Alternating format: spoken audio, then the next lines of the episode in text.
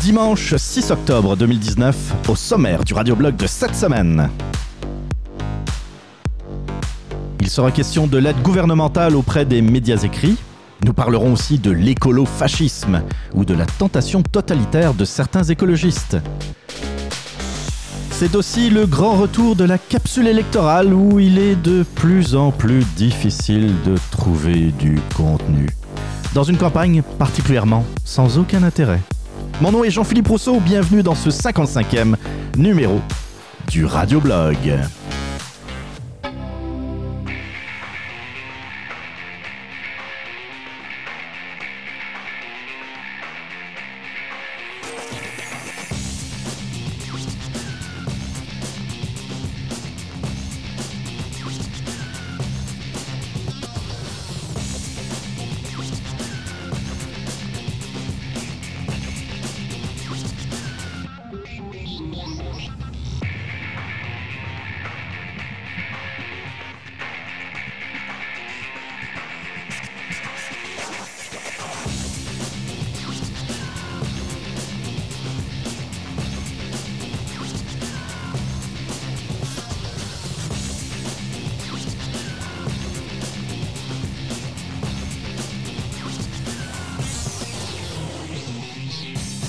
Salut à tous, j'espère que vous allez bien. Il euh, n'y a pas eu de radioblog la semaine dernière, oui, je me le suis fait dire. Euh, bah, je, vais revenir un peu sur ce que j'ai dit en début de saison. C'est sûr que l'objectif reste toujours de faire un radioblog par semaine. Ça allait plutôt bien, mais, euh, mais que se pourrait que j'en fasse, qu'il y ait une semaine que je saute de temps en temps. Euh, bon, j'aurais pu mieux m'organiser, c'est vrai, mais euh, les journées, les jours ne font que 24 heures, malheureusement. Euh, en fait, j'aurais pu, pu vous prévenir il y a 15 jours qu'il y avait des chances que je ne fasse pas de radioblog parce que je savais ce qui s'en, qui s'en venait. en fait, dimanche dernier, c'était le, le, repêchage du pool de hockey auquel je participe depuis, on va dire, 11 ans ou 12 ans, quelque chose de même. C'est un pool euh, sans prétention qu'on fait entre amis, entre collègues ou anciens collègues. Euh, on est, euh, selon les années, entre 25 et 30 personnes. Et on fait un repêchage. Et puis, bah, d'habitude, je m'y prends 15 jours à l'avance. je prends les, les, statistiques des dernières saisons et puis je regarde un peu les recrues, les recrues qui s'en viennent. Ça, c'est pas mal plus compliqué de comment dire d'estimer ce que le rendement des, des recrues qui n'ont jamais évidemment joué dans la Ligue nationale. Euh, mais j'aime ça, c'est le fun parce qu'il y a une bonne ambiance, parce que ben, on se tire la pipe un peu euh, toute la, toute l'année en fonction des résultats de chacun. Euh, on fait nos, chacun nos commentaires sur les gens qu'on a été repêchés. Euh, donc il y a une bonne ambiance. Et puis l'autre, euh, chose pour, je, pour laquelle j'aime euh, participer à ce pool, c'est que de, de, travailler un peu sur les, les, joueurs, les statistiques tout ça, ça permet de, bah, de savoir un peu d'abord les joueurs qui ont changé d'équipe. Moi, je finis par oublier qu'un tel a été échangé, mettons Piqué, bah, je sais qu'il, est au New Jersey maintenant, mais disons que des fois avec l'été, avec, avec les congés, on finit par oublier tout ça. Euh, de, de, travailler un peu sur les équipes de l'Ouest que l'on voit moins souvent à la télévision. En tout cas, moi, je les suis moins, euh, étant donné mes horaires. C'est sûr que les, matchs dans l'Ouest, euh, malheureusement, j'évite de les regarder. Je dis bien malheureusement parce que c'est aussi du hockey de qualité. Et puis, puis voilà. donc, d'habitude, je m'y prends 15 jours à l'avance. Et puis, la semaine dernière, vendredi, vendredi, donc l'avant-veille du repêchage, j'avais toujours rien fait mais rien, rien, rien. Euh, fait que j'ai commencé à travailler vendredi soir et samedi pour être prêt pour le, repêchage dimanche, euh, dimanche matin. Donc, euh, j'avais du contenu pour le radioblog. J'avais en masse d'articles. D'ailleurs, il y a des articles dont je vais, je vais parler aujourd'hui. Des sujets dont je ben, des sujets que je voulais évoquer la semaine dernière, que je vais évoquer cette semaine, évidemment. Euh, j'avais assez de contenu, mais euh, j'avais pas pris le temps de faire du tri, de, de préparer le line-up de l'émission. Fait que euh, plutôt que de botcher une émission, euh, je préfère ne pas en faire. Ça sera toujours, tu sais, entre allumer le micro, le- le micro sans être préparé, ça paraît tellement, vous pouvez pas savoir. Quelqu'un qui est pas préparé, ça s'entend. Et euh, c'est euh, c'est désagréable. Sais, il y a des choses qu'il faut éviter à l'audio, qu'elles soient en radio, en podcast, ce sont les silences, ce sont... Des fois, je m'en veux euh, quand je suis pas prêt pour une nouvelle, je cherche, puis ça peut arriver, je cherche, j'essaye que ça ça soit pas trop ennuyeux pour, pour vous autres, les auditeurs. Si ça arrive une fois dans l'émission, c'est pas grave. Je trouve ça quand même euh, poche, mais ça, peut arriver. Mais quand, lorsque vous écoutez des podcasts où vous voyez que le gars il est vraiment pas prêt, ça paraît, ça paraît, et puis euh, on finit par, euh, passer à, autre chose. Ça, c'est certain. Donc, je voulais, je voulais pas faire ça. Donc, je me suis dit, plutôt que de botcher la, job, je vais, euh, je, vais sauter une semaine et puis, euh, puis pour revenir encore plus en force, hein, en, forme. Je sais pas. En tout cas, il est déjà assez tard. Je suis, en retard quand même par rapport à l'horaire habituel, mais euh, c'est pas grave. J'ai du contenu, puis j'ai beaucoup de choses dont je veux absolument vous jaser de toute façon. Je m'en voudrais aussi de pas évoquer, de pas rendre hommage. On va dire ça comme ça à l'ancien président de la République française, Jacques Chirac. Ah, c'est, euh, c'est, j'ai toujours eu une relation amour-haine avec Jacques Chirac. Ok? Euh, pour, je, je veux pas trop en parler parce que je pourrais vite, ça, ça pourrait, je pourrais juste faire une émission juste avec Jacques Chirac comme sujet. Je vais essayer de faire ça simplement. Mais la droite française, c'est très compliqué. Si vous pensez que la politique canadienne, c'est complexe, la, droite, la politique française, c'est beaucoup plus compliqué. Beaucoup plus compliqué, mais c'est, ça, ça vient de l'histoire, ça vient de, de, certains bouleversements. euh, la Révolution française en particulier. Euh, la plupart des événements historiques ont eu un effet sur la politique française, mais de façon très durable la Révolution française, bien entendu, euh, la Seconde Guerre mondiale et les, cicatrices qu'a qu'a laissé la Seconde Guerre mondiale. La, France a été, euh, on va dire, partagée en deux hein, suite à la, Seconde Guerre mondiale. La guerre d'Algérie aussi, qui serait très compliquée à expliquer euh, à, quelqu'un qui, qui n'a pas connu ou qui ne connaît pas l'histoire de France. Mais tous ces événements, mai 68 aussi, je pourrais rajouter, tous ces événements ont laissé une trace durable sur la vie politique française et aussi sur la droite française. La droite française qui est un peu euh, toujours en chicane entre eux, entre un, centre droit, ouais, un centre droit euh, qui, euh, un héritage euh, plutôt chrétien-démocrate, une droite gaulliste, puis une droite nationale dans lequel on pourrait ranger le Front National qui est devenu le Renouveau National. Et encore, au sein même de la droite gaulliste, il y a des gens qui sont très, très, très différents. Vous avez euh, des gens qui pourraient même être au centre-gauche et qui sont, font partie de la droite gaulliste, ou des gens qui sont, euh, qui, qui sont plus même droite nationale, mais qui sont dans le mouvement gaulliste. Et vous avez une droite anti-gaulliste, dont je fais partie, euh, ben, qui vient surtout dans le fond de, de, des euh, séquelles laissées par euh, la guerre d'Algérie, les suites de la guerre d'Algérie. Ça vient de là, surtout. Mais aussi euh, du fait que, bah, ça c'est la cause racine, on va dire, mais il y a aussi d'autres causes qui sont que, ben, les, les- les gens de la, on va dire la droite libérale en France trouvent que les gaullistes sont beaucoup trop étatistes, beaucoup trop interventionnistes. Voilà. Je voulais faire un résumé et puis c'est déjà, c'est déjà trop long. Euh, mais pendant les campagnes présidentielles, les campagnes, les grosses campagnes politiques, dans le fond, la droite essaye d'être unie entre le centre droit et la droite gaulliste, euh, et, la droite anti-gaulliste, on va dire.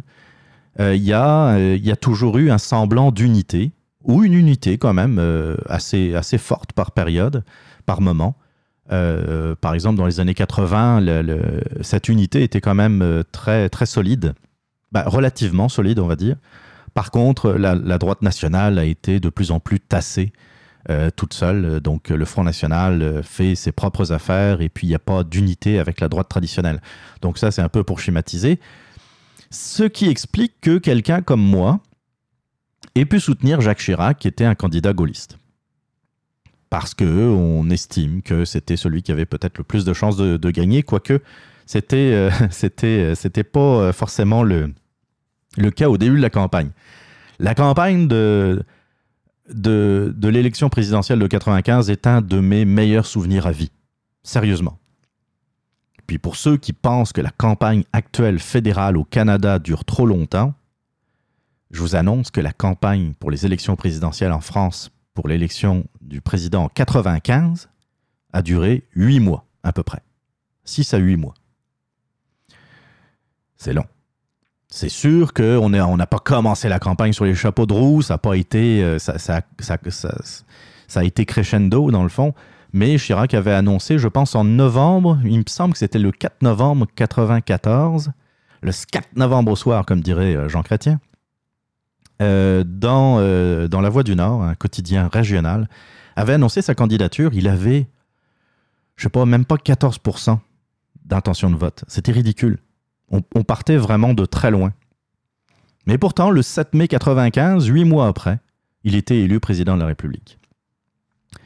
Ça a été, ça a été fantastique. C'était ma, ma deuxième ou troisième grosse campagne, mais ça a été ma euh, politique que je faisais, que je menais. Mais ça a été, euh, ça a été beaucoup, beaucoup de souvenirs et de voir partir Jacques Chirac, ça, même si, comme je vous disais, c'est une relation d'amour-haine que j'ai avec lui, parce que je l'ai longtemps considéré comme l'un des, principaux responsables des défaites de la droite dans les années 80. Malgré tout, ça fait, quelque chose, parce que euh, suite à sa victoire, j'ai quand même eu, la chance de, travailler, euh, pas dans son entourage, mais dans son deuxième ou troisième cercle, on va dire. Euh, disons que j'étais à peu près à une personne une, une, personne de, de, comment dire, d'écart, là, je sais pas comment dire, avec le, le, président. Et euh, bah, nous, on travaillait beaucoup sur les dossiers consacrés à l'éducation nationale, à l'enseignement supérieur, aux universités, aux écoles, enfin bref, à, toute l'éducation en général, euh, même si on avait aussi un rôle un, un, peu politique.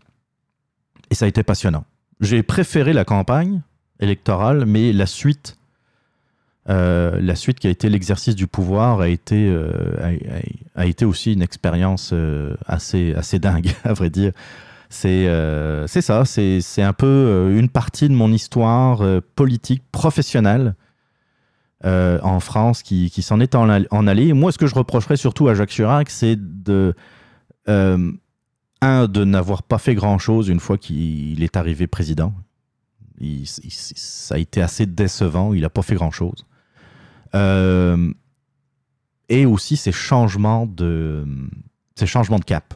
C'est quelqu'un qui suivait le, le, vent, le vent de l'opinion. Si l'opinion était pro-Europe, il était pro-européen. Si l'opinion allait vers un côté plus anti-européen, bah, il devenait anti-européen également. Euh, c'est ça un peu Jacques Chirac. Mais malgré tout, il y avait, euh, il avait des bons mots. J'ai retrouvé cet extrait d'un, d'un, gros meeting électoral, je pense dans les débuts des années 90, je pense. Euh, c'est Jacques Chirac qui s'exprime. C'est, assez court, mais je voulais vous, euh, vous le passer. Écoutez ça. Eh bien, je ne suis pas disposé, je vous le dis tout de suite, à subir le terrorisme intellectuel venu d'une gauche que je considère comme moralement et intellectuellement décadente. C'est toujours valable. C'est là, avec une phrase de même, j'aime Chirac, c'est clair. Mais il pouvait, euh, euh, il pouvait complètement jouer la girouette et puis euh, quelques mois plus tard euh, avoir un discours beaucoup plus nuancé, beaucoup plus, euh, beaucoup plus beige, beaucoup plus centriste, ce qui avait tendance à, m'exaspérer dans son cas. Mais euh, de terrorisme intellectuel, Comme je vous disais, c'est un discours qui remonte aux années 90, c'est toujours valable aujourd'hui. Terrorisme intellectuel, gauche décadente, on va en parler un peu avec, avec l'écologisme tantôt, mais c'est malheureusement, ça n'a pas changé. Et puis j'aurais même tendance à dire, ah, ça, s'est encore plus détérioré. C'est l'heure, euh, parce que je commence à, avoir soif, c'est l'heure d'ouvrir un petit dossier. Donc, on va voir. Ah, c'est un dossier qui est difficile à ouvrir, on dirait. Voilà. Si, si vous-même vous êtes en train de boire une bière ou quel que soit le liquide, eh bien, santé. Santé à vous autres, chers auditeurs. Pour finir euh, cette, euh, cette Open, je voudrais remercier du, fond du cœur l'heure juste du camionneur, LHJDC, que vous pouvez retrouver sur euh, Facebook. Je voudrais les, remercier. Je sais, je qu'il y a plusieurs, peut-être même beaucoup de, de, camionneurs qui sont à l'écoute du radioblog. je veux vous saluer vous autres, et puis les, les, gens euh, qui sont derrière, en arrière de, la page L'heure juste du camionneur. Euh, je voudrais vous remercier de l'accueil que vous me faites semaine après semaine. Euh, il faut savoir que la page de LHJDC partage à chaque publication le, le radioblog sur, sur la page et rend disponible ainsi à leurs dizaines de milliers, je ne sais plus combien ils sont, mais en tout cas ils sont très très nombreux euh, des camionneurs, des gens qui, sont, euh, qui, travaillent dans le domaine du transport et qui suivent cette page. Je sais et je comprends que les podcasts pour les camionneurs, c'est quelque chose d'important. Parce que euh, quand vous voyagez, quand vous traversez le, continent, vous pouvez pas juste écouter la radio. C'est d'abord ben, parce que une fois vous quittez une région, une, une antenne, eh bien, euh, c'est terminé. Vous, devez en choisir une autre. Et puis, euh, dans ce temps-là, eh bien, c'est pas facile de, de, tomber sur la radio qu'on aimerait écouter, qui pourrait vous plaire, alors qu'un podcast, eh bien, vous le, vous le chargez dans votre téléphone et vous en avez parfois pour des heures. Donc, euh, une salutation donc à, vous autres, tous les camionneurs et puis tous les gens de l'heure juste du camionneur, pour, pour d'abord pour votre accueil, pour votre écoute. Et puis, n'hésitez surtout pas à à appeler la boîte vocale pour, euh, pour vous dire, bien pour, euh, pour, faire un, pour saluer, pour, euh, pour saluer le radioblog, pour saluer vos, vos compagnons de route également, vos, les, autres camionneurs. N'hésitez pas à utiliser donc la boîte vocale le 438 300 6833 438 300 6833. Donc un grand coup de chapeau pour l'heure juste du camionneur. Et puis on va passer maintenant à la suite du programme avec euh, peut-être euh, écouter la boîte vocale. Qu'est-ce qu'on on va voir peut-être des messages sur la boîte vocale.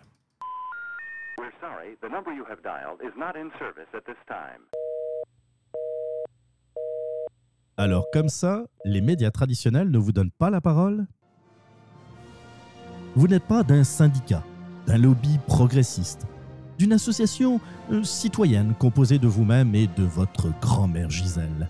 Vous n'êtes pas un artiste subventionné ni un habitué de Tout le monde en parle, ou encore un tapeux de casserole, vétéran de la grande révolution internationale de la place Émilie Gamme. Bref, vous faites vos affaires, payez vos taxes et essayez tant bien que mal de vous en sortir. Autant le dire tout de suite, vous êtes quelqu'un de totalement inintéressant aux yeux de nos bons vieux médias. On se demanderait même pourquoi vous devriez exister. Oui, pourquoi? Mais pas de souci, au Radioblog, on donne la parole à tous les reculs de la société. Oui, tous, même toi, affreux homme blanc qui a le front d'avoir des opinions. En clair, si vous avez quelque chose à dire, si vous voulez commenter l'actualité ou encore réagir à mes propos, la boîte vocale du Radioblog est faite pour vous. Rendez-vous sur le www.radioblog.ca, rubrique boîte vocale et votre message pourrait passer dans une prochaine émission. La boîte vocale du radioblog, c'est l'occasion de vous faire entendre. Oui, bonjour Jean-Philippe. Euh, ici Frankie, le redneck euh, du Fat Pack. Euh, je suis en direct de Lincoln, New Hampshire. Et je voulais prendre un petit peu ta défense. si on se ah. souvient de la 200e du Super, Super Jean-Philippe a gagné la Croco Cup.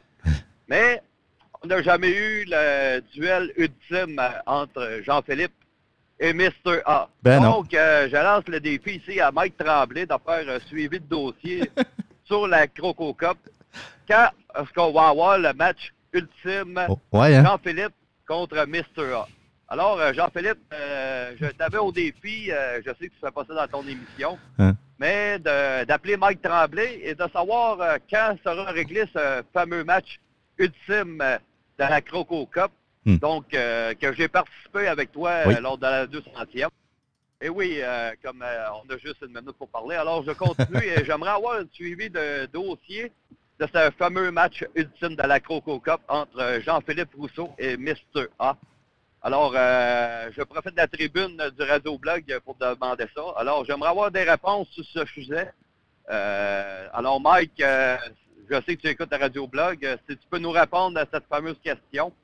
Et félicitations, Jean-Philippe, pour ton excellent podcast. Merci. Merci. À la prochaine. À la prochaine, Frankie. Merci, merci. Frankie Bolduc, euh, qui, euh, comme il, euh, il a annoncé au début de son message, fait partie du, euh, podcast le, Fat Pack auquel je, participe à l'occasion, comme j'ai participé d'ailleurs la semaine dernière, mais j'aurai certainement l'occasion d'en reparler. Merci, Frankie, d'abord. Ben, quand je parlais tantôt des camionneurs qui, euh, qui, sont, euh, qui peuvent m'appeler et me laisser un message, eh bien, euh, ça, c'est une parfaite illustration. Frankie, donc, dans le New Hampshire, qui nous appelle. Ouais, bon, par rapport à la Croco Cup, j'avoue que j'en avais, j'en je l'avais un peu oublié, cette Croco Cup. Euh, ça fait combien de temps la 200e du, du Super Mato? Ça fait, euh, ça fait plus d'un an, je dirais peut-être même un, ouais, un- plus d'un an, un an, un an et demi.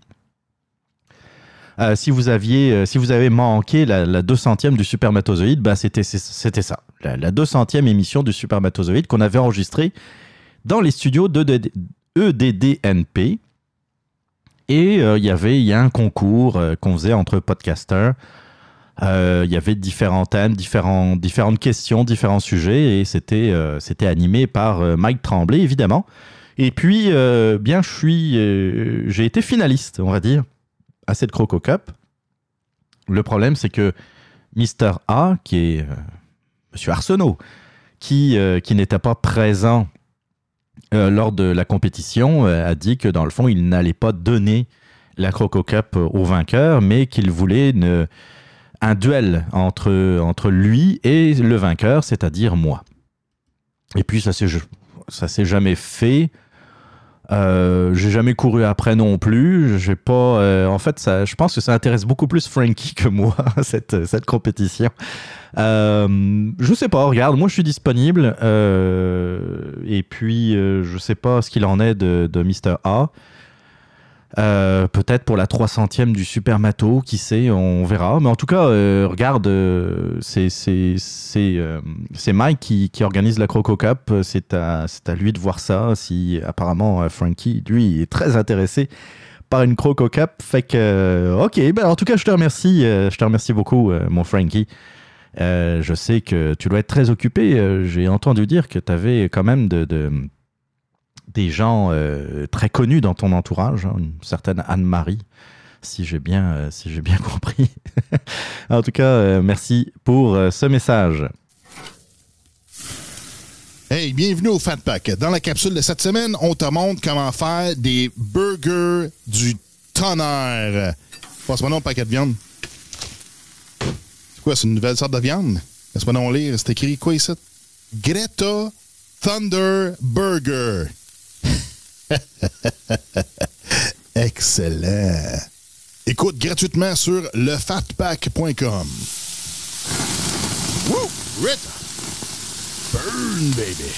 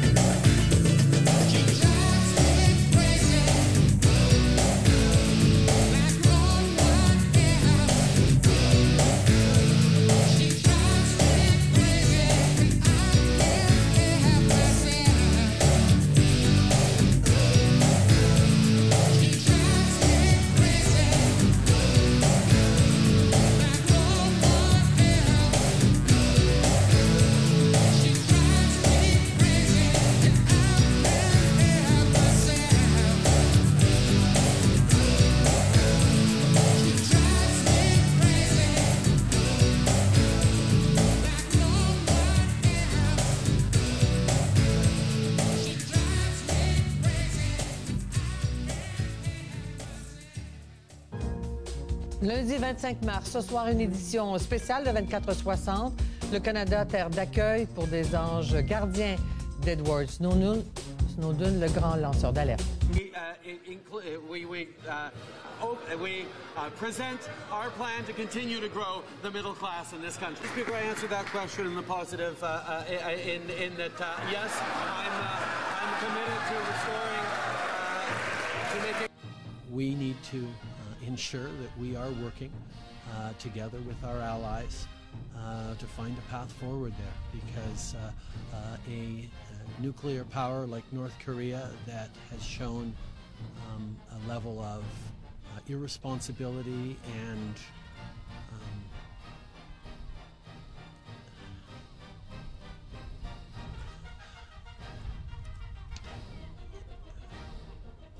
fundamental irresponsibility to, to not use a, a, a word like uh, crazy, which I will not use. Um,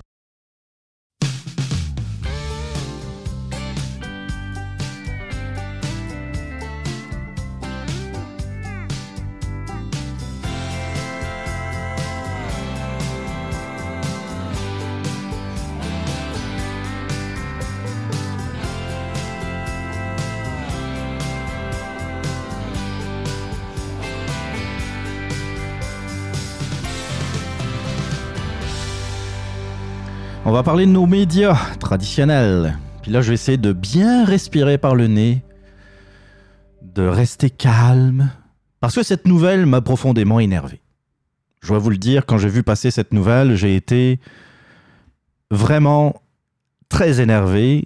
Énervé contre le gouvernement de la CAQ, énervé contre euh, François Legault, énervé également contre ces médias qui, euh, ont fait passer... Euh, vous savez, euh, qui ont fait passer le chapeau pour recevoir l'aumône. Sauf que quand, on, quand un artiste fait passer son chapeau, eh bien on est libre ou pas de mettre de l'argent dans le chapeau. Dans le cas de, des médias traditionnels, on n'a pas le choix.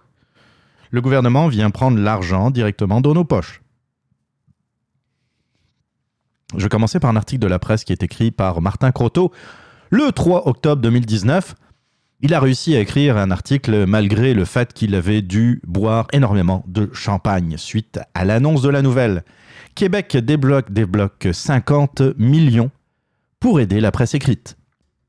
50 millions, ce que dit pas le, titre, c'est 50 millions par année.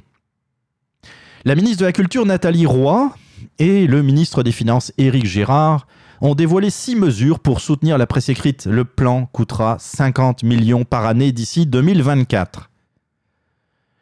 Je cite la diversité de l'information. la diversité de l'information. Il dit ça sans rire. Ok. La diversité de l'information, c'est important, a résumé M. Girard. Une information de qualité, nous considérons que c'est essentiel pour notre démocratie. Et bien sûr, l'aide a été quantifiée dans le respect de la capacité de payer des contribuables. Bon, capacité de payer, on est les plus, euh, les plus taxés en Amérique du Nord. Il n'y en a plus de capacité de payer. C'est quoi cette capacité de payer qu'on n'a pas, mais qu'ils qui, qui, nous ont quand même trouvé C'est essentiel pour notre démocratie. Ça, c'est les mots d'Éric Girard, le ministre des Finances. Je l'ai déjà dit à ce micro, puis je l'ai répété, puis quelque chose me dit que je vais encore devoir le répéter assez régulièrement. Quand est-ce la dernière fois que les médias québécois et canadiens ont été un rempart pour défendre notre démocratie? Quand est-ce la dernière fois? Quand est-ce que c'est arrivé? Il y a un journal qui passe son temps à parler d'occupation double. Il y en a un autre qui, euh, qui essaye de, de minimiser les, effets du scandale SNC-Lavalin, qui défend Trudeau, coûte que coûte. Vous avez un autre média, la société d'État. Eux autres, euh, c'est sûr qu'ils font pas partie du 50 millions, mais non, ils en ont eu 500 ou même 600 millions de plus par année. Je vous rappelle que Radio-Canada nous coûte 1,2 milliard par année au total. 1,2 milliard. Il n'y a rien qui justifie ça. Non, rien. Rien. Radio-Canada a des programmes qui se ressemblent beaucoup avec TVA ou avec n'importe quelle chaîne de privée. Il est où le mandat de Radio-Canada quand vous faites des émissions de divertissement? Je comprends pas. On serait euh, supposé apprendre, on, on serait supposé découvrir des choses avec Radio-Canada. Radio-Canada serait censé avoir une information euh, la plus objective possible, même si je sais bien que dans ce bas monde, l'objectivité à 100% n'existe pas, mais quand même. Est-ce que Radio-Canada euh, est objective? Non. Mais non. Vous pouvez écouter Anne-Marie Dussault pour euh, pour vous en convaincre. Puis il n'y a pas qu'elle, hein, malheureusement. Je vais continuer l'article. Là, je commence à m'énerver. La principale mesure est un nouveau crédit d'impôt remboursable de 35% pour les employés des salles de rédaction et des technologies de l'information. Il s'appliquera à un salaire annuel s'évaluant jusqu'à 75 000 dollars. Donc, pour les salaires de 75 000 dollars et moins, il y aura un crédit d'impôt remboursable de 35%. C'est énorme, hein? C'est plus d'un tiers du salaire qui pourra être, euh, euh, dans le fond, déduit des impôts. Puis euh, j'entendais récemment quelqu'un, je ne vais pas le citer par bonté d'âme, qui disait que dans le fond, un crédit d'impôt, ça ne sert pas à grand-chose.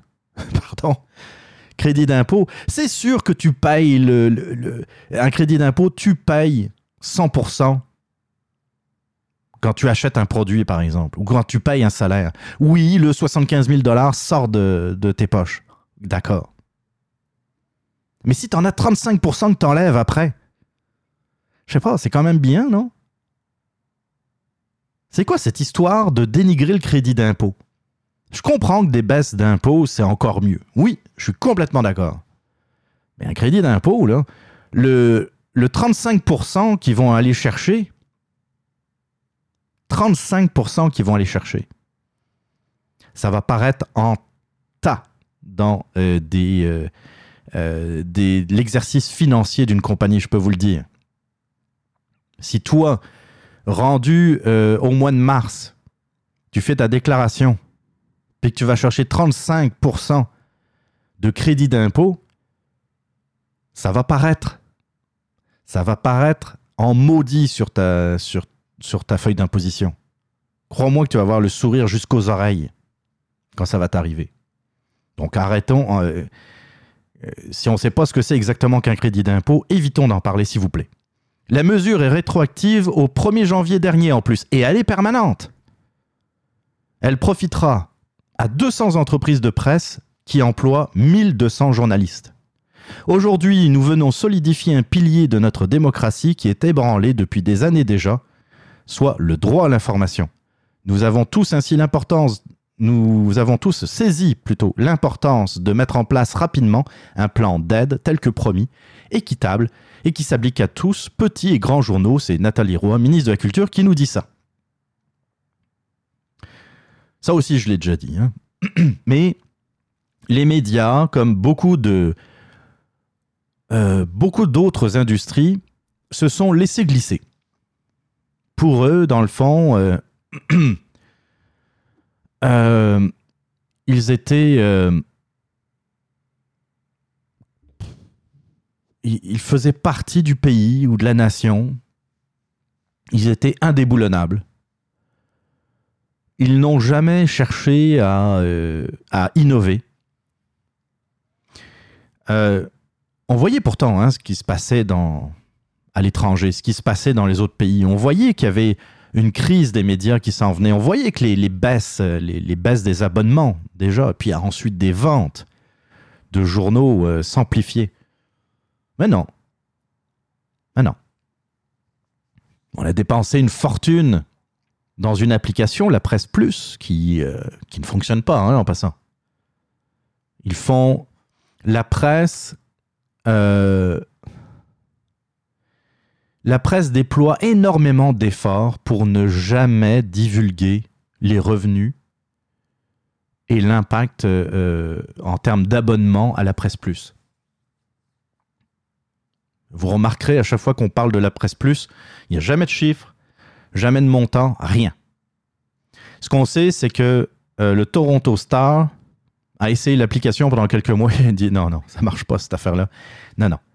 Contenu gratuit, là, ça ne peut pas fonctionner, c'est pas viable et ils ont laissé tomber l'application malgré le fait qu'ils l'avaient acheté à la presse. D'ailleurs, euh, si vous ne me croyez pas, euh, regardez euh, ce qu'on dit le- le- les gens de la presse eux-mêmes, c'est qu'ils n'ont pas assez de revenus. Malgré le fait qu'ils soient passés en OSBL, ils n'arrivent pas à s'en sortir. Et pourtant, l'OSBL leur permet d'autres crédits d'impôt. Mais ils ont juste des chroniqueurs. Il n'y a, quasiment pas de, de journalistes. J'en ai fait la, preuve il y a quelques semaines de ça où j'avais été sur le site web de la presse et on avait fait le décompte des articles qui avaient été achetés soit à la presse canadienne, soit à l'AFP, soit à Reuters. Euh, puis on avait fait le décompte des articles qui étaient écrits par des vrais journalistes de la presse. C'était à peu près 50-50. Vous prenez une, une euh, oh, peut-être même moins que ça. Plus si j'ai gardé les chiffres.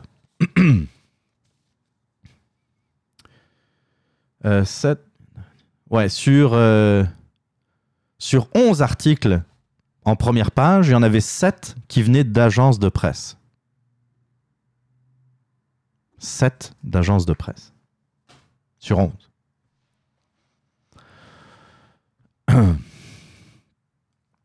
en tout cas.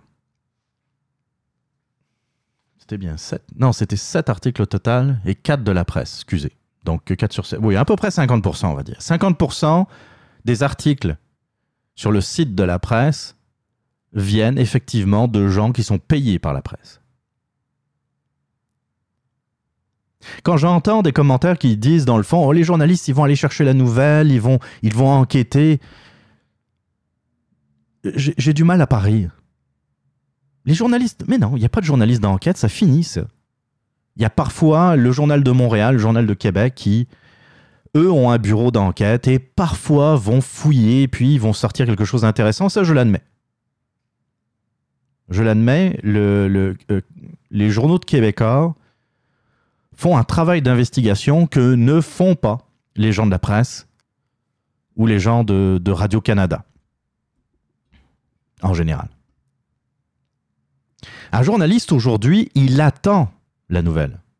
Un journaliste aujourd'hui, il va recevoir des communiqués de centrales syndicales, de partis politiques, il va recevoir des communiqués du SPVM, de la police de Québec, police de Sherbrooke, Gatineau, etc. Puis ils vont, euh, ils vont les commenter.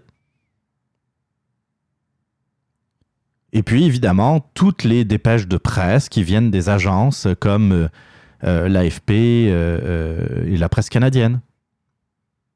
Ils attendent, ils sont...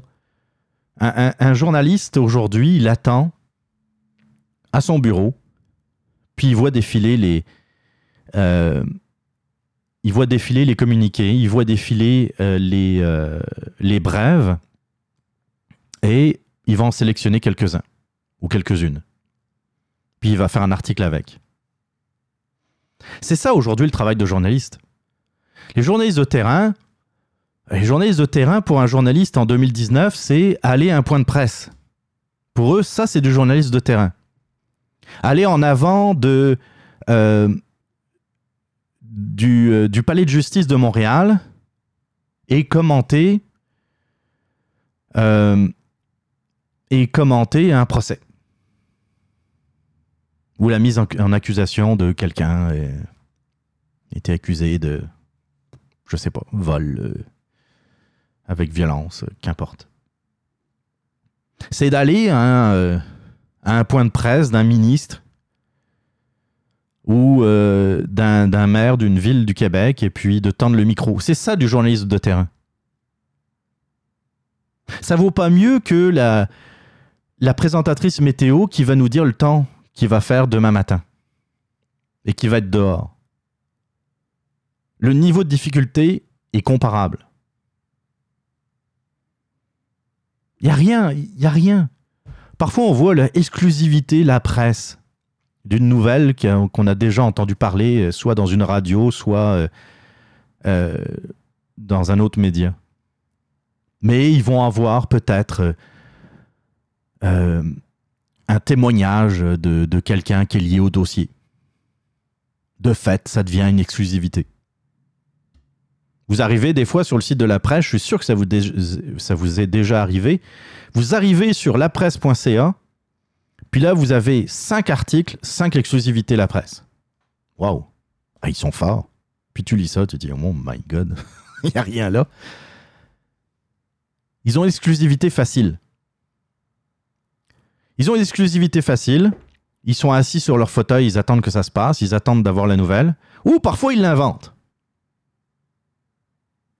Ou parfois ils créent la nouvelle.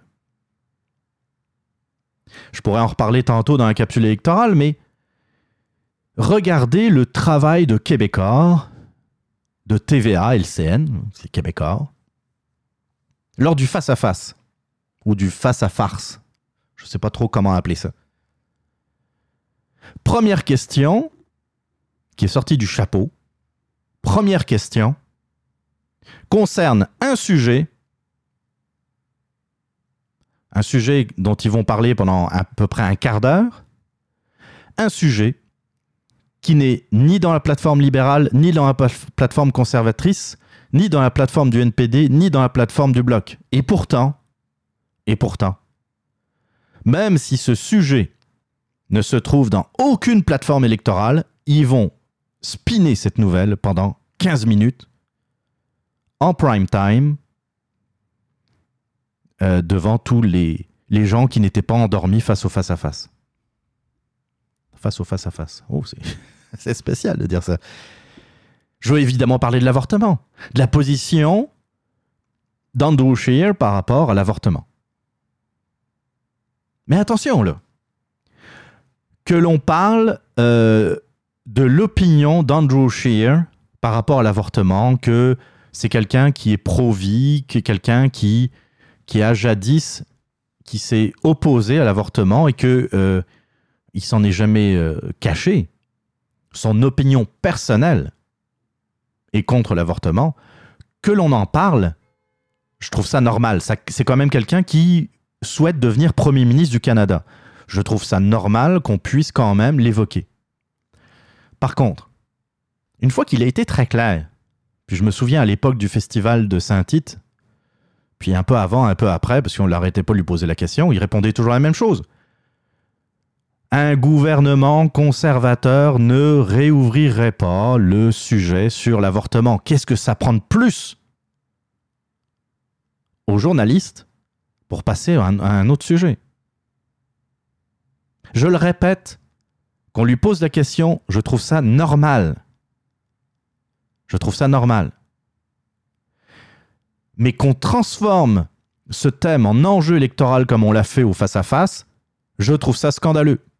C'est ça le journalisme aujourd'hui en 2019, c'est de prendre un sujet dont il n'est même pas question dans une plateforme électorale et de transformer ça en enjeu électoral. On devrait voter pour sur le bilan de Justin Trudeau.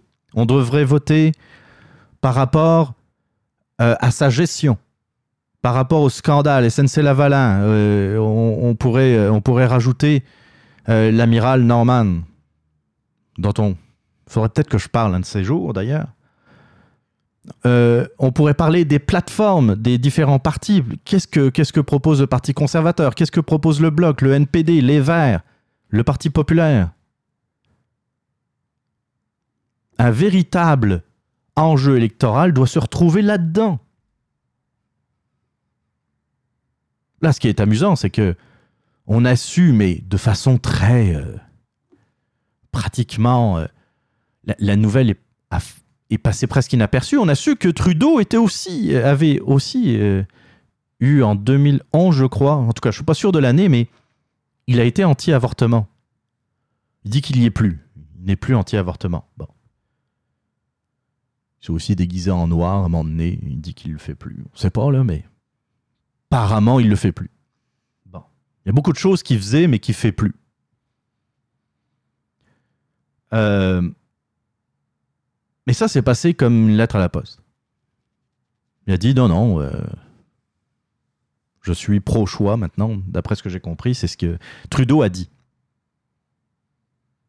Tu sais, on pourrait. Je ne veux pas nécessairement ouvrir cette boîte de Pandore qui est l'avortement.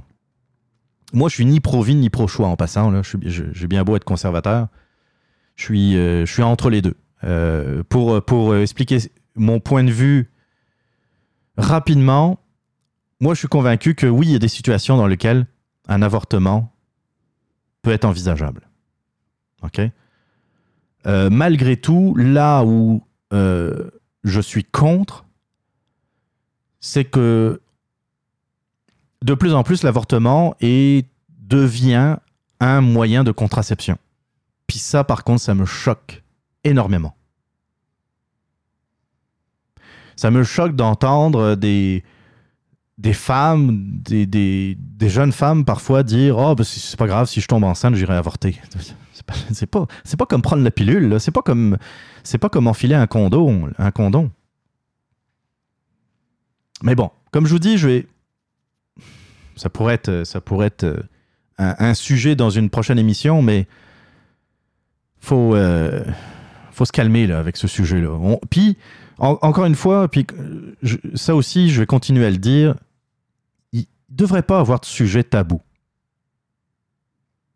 Tu sais, il a le droit d'avoir ses opinions, euh, Andrew Scheer, comme euh, Justin Trudeau aurait le droit, à la limite, de dire bah, Moi aussi, je suis contre l'avortement. euh, tu sais, pourquoi il n'aurait pas le droit? C'est tabou, c'est parce qu'on n'a pas le droit d'en parler, c'est parce que moi, le sujet, il clôt, euh, ça. là. Il n'y a aucun sujet qui est complètement. qui devrait être tabou. Si les arguments sont suffisamment forts, si vous êtes convaincu par vos arguments, si vous êtes convaincu d'avoir raison, vous ne devriez pas avoir peur de parler d'un sujet. Puis là, je ne parle pas nécessairement de réouvrir la loi, juste d'en parler. Nous sommes dans une société civilisée où les gens peuvent se parler. J'en ai plus trop l'impression ces derniers temps, mais où on peut s'exprimer, où on peut échanger. Ça n'a jamais été aussi facile d'échanger des idées. Jamais. De communiquer. On devrait pouvoir, euh, à un moment donné, dire Ah bah tiens, aujourd'hui, on va parler d'avortement. Sans que ça devienne passionnel ou sans que ça devienne euh, un échange d'insultes. Ça nous éloigne un peu du sujet, hein, tout ça. Mais c'est pour vous dire que, dans le fond, les journalistes aujourd'hui, en 2019, font pas grand-chose. Vous savez, euh, ils écrivent des articles. Parfois, c'est parce que, tu sais, on peut dire, même la qualité parfois du français laisse à désirer. hein. Des fois, euh, my God, à, à une époque, les, journalistes, euh, c'était c'était vu comme des, des gens qui, qui s'exprimaient très bien, qui, surtout à l'écrit, là. Parfois, ça fait dur. hein. Mais bon, ils sont là. Ils attendent le communiqué de la CSN. Puis ils vont faire un article euh, à partir de ça. Ils prennent leur, euh, cardex. Puis ils appellent euh, la porte-parole de la CSN. Et puis ils font une entrevue téléphonique qui va durer cinq minutes. Et puis ils vont, ils vont mettre dans leur article deux, trois citations. Un article de bouclé. On va parler de quoi maintenant? On va parler d'environnement, parce que l'environnement, ça fait vendre. On va faire un article sur l'environnement, et puis euh, euh, on va citer deux, trois passages de, Greta Thunberg. Voilà, un deuxième article. Même pas besoin d'appeler euh, qui que ce soit. L'article, il sort tout seul. L'avortement, les méchants automobilistes, euh, tout ça. Ça aussi, d'ailleurs, euh, parlant d'avortement. Euh, je ne sais pas si je vais retrouver le. Je disais qu'il fallait être prêt tantôt. Puis, c'est c'est pas, pas le cas du tout là, mais je vais vous citer un sondage qui vient. Un sondage léger, je pense. Un sondage léger. Euh, qui a été réalisé entre le 20 et le 24 septembre Donc, 20-24 septembre, on en parlait-tu de, la manifestation pour le climat? Greta s'en vient. euh, ah, elle va peut-être rencontrer Legault. Elle va peut-être aller à l'Assemblée nationale. Elle va peut-être faire plein d'affaires, Greta. Entre le 20 et le 24 septembre, on parlait beaucoup d'environnement. Sondage donc euh, léger. Au final, ça c'est la question. Au final, quel enjeu influencera le plus votre vote? Alors si vous écoutez les médias, vous vous dites, ah, c'est sûr, enjeu numéro un, l'environnement. Ben non. Ben non. Premier enjeu chez les Canadiens, l'économie et les taxes. Puis, euh, comment dire? C'est- même pas proche, là, les résultats. Pour 43% des Canadiens, l'économie et les taxes est le principal enjeu. Là, vous vous dites, OK, bon. C'est pas le premier. Mettons que l'environnement, c'est le deuxième sujet. Non plus. À 19 pour 19% des Canadiens, le principal enjeu qui influencera le plus votre vote, c'est les enjeux sociaux et l'aide aux plus démunis. Là, ça, ça veut dire qu'à 52%, le principal enjeu des Canadiens n'est pas l'environnement. Pour l'instant, mais ça va, ça va pas s'arranger, vous allez voir. L'environnement arrive en troisième position pour 16% des Canadiens. L'immigration et l'identité pour 7%. Donc, rapide calcul. Attendez. Alors, on va prendre 43% plus 19% plus euh, 7% plus les indécis. Ben, aucun de ces enjeux plus les gens qui se prononcent pas. Ça, ça fait 84% des Canadiens qui ne placent pas l'environnement en premier rang des enjeux électoraux. 84% par rapport à 16% donc euh, qui, qui mettent en, euh, le- le- le- l'environnement comme premier enjeu. Expliquez-moi maintenant qu'avec 16% des Canadiens, on entende autant parler des enjeux environnementaux. Il y a quelque chose qui ne marche pas. Il y a bien en arrière de ces nouvelles euh, des gens qui veulent influencer le vote. Si quelqu'un vous dit, moi, ma principale préoccupation, c'est l'économie, mettons.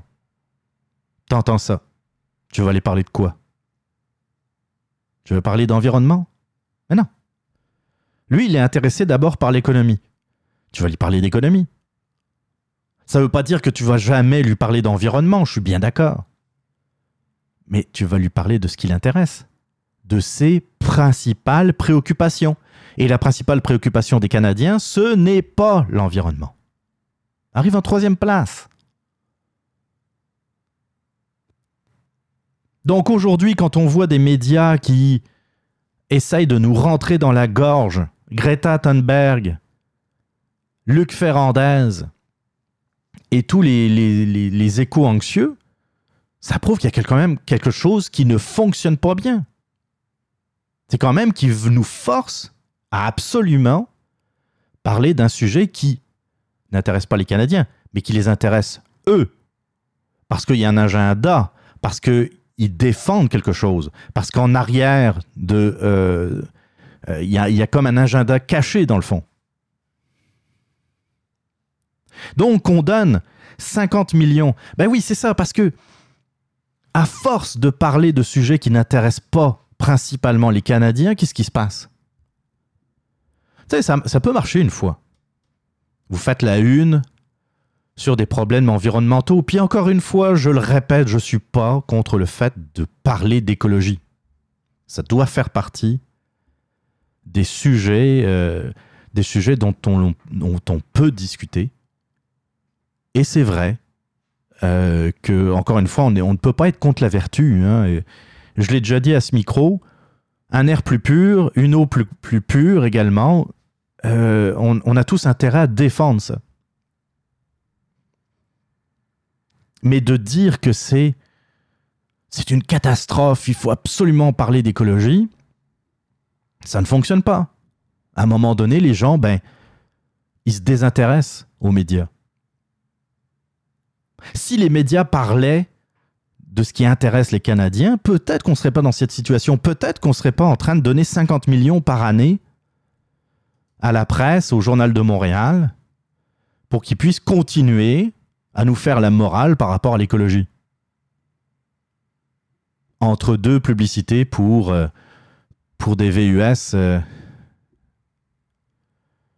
ou, euh, ou d'autres marques d'automobiles, pour, pour Ford, pour, pour Dodge, etc.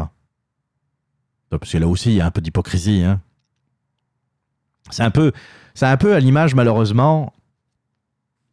Je m'en, je suis le premier euh, navré de ça. C'est un peu à l'image du Québec. hein. On reçoit les milliards de la péréquation qui vient de l'Alberta et du pétrole, mais on crache sur le pétrole. Là, c'est un peu pareil. Les journaux et les médias nous font la morale par rapport à l'écologie, mais ils passent des publicités, ils, ils prennent l'argent des publicités pour, euh, euh, pour parler de chars. Puis c'est rarement des chars électriques.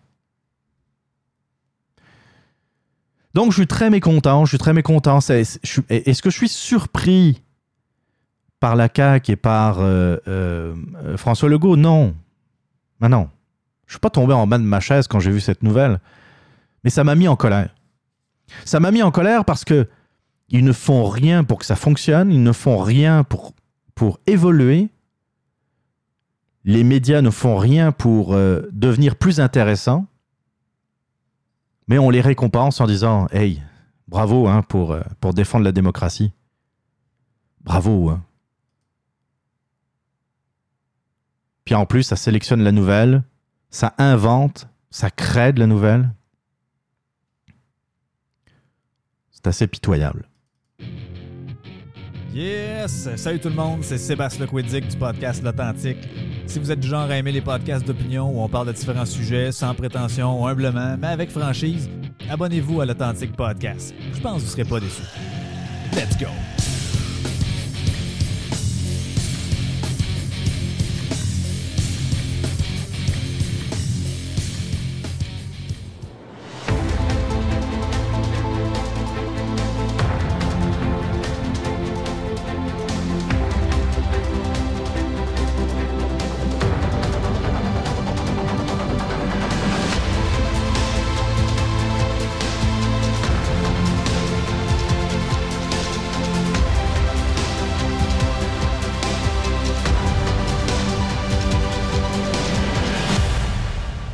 Ça a l'air qu'on va parler d'élections. J'ai lancé le thème euh, de la capsule électorale euh, que j'avais réservé pour le troisième sujet, mais tant pis, c'est de ma faute. Je suis désolé. Euh, on va parler. tiens, on va écouter Justin Trudeau. Lui, lui, il aime ça la lecture. Quel est mon livre préféré? Oh mon Dieu. Euh, J'en ai tellement. Euh, je lis euh, euh, beaucoup, beaucoup. Euh, donc, euh, euh, ces jours-ci, je peux même pas imaginer quelle, quelle réponse donner à cette question-là. Euh, je lis beaucoup de, de, de bouquins euh, euh, très lourds sur, euh, sur l'économie, sur euh, euh, l'avenir de notre planète, sur les décisions qu'on va avoir à prendre. Et Il est incapable de citer un seul titre de livre qu'il est en train de lire. C'est pathétique. Prochaine ah, ah, question. non, ça, ça recommence. Excusez. Euh... Parce que là, le premier ministre, c'est, le nôtre. C'est celui qu'on a. oh, il est, pit- il est pathétique. Et il, fait, il faisait un, un, un Twitter live, là. euh, ça doit être. euh, en tout cas, c'est, c'est pas euh, Periscope.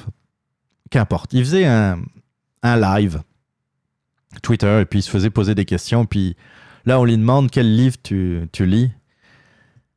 Le gars est incapable de répondre par un titre.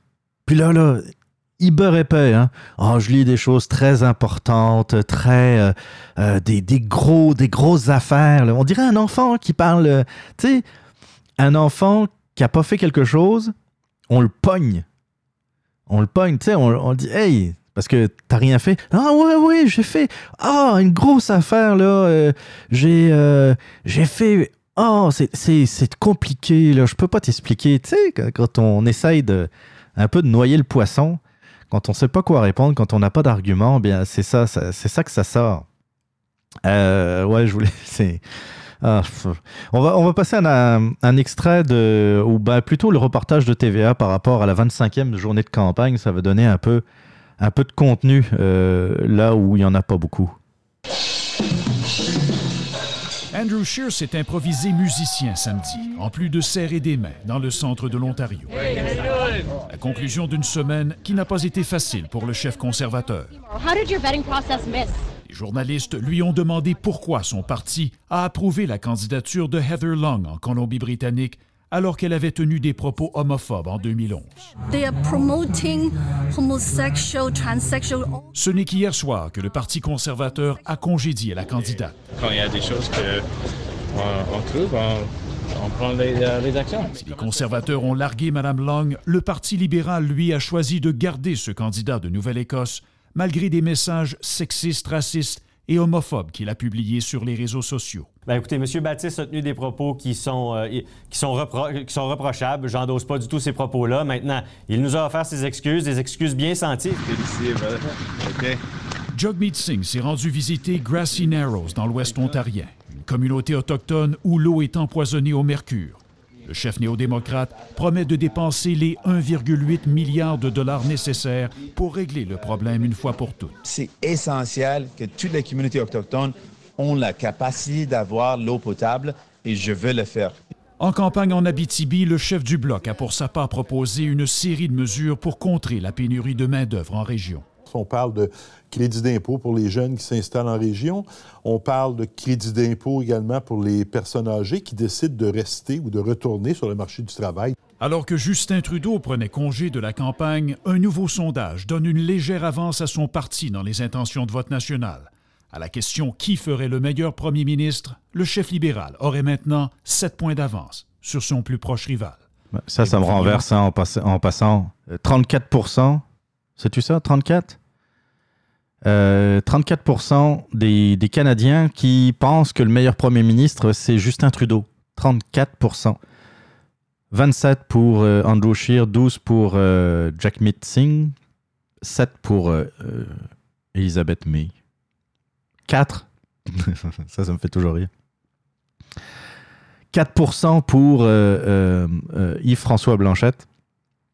4%. Il y a quand même 4% d'individus au Canada qui pensent que Yves-François Blanchette ferait un meilleur premier ministre du Canada.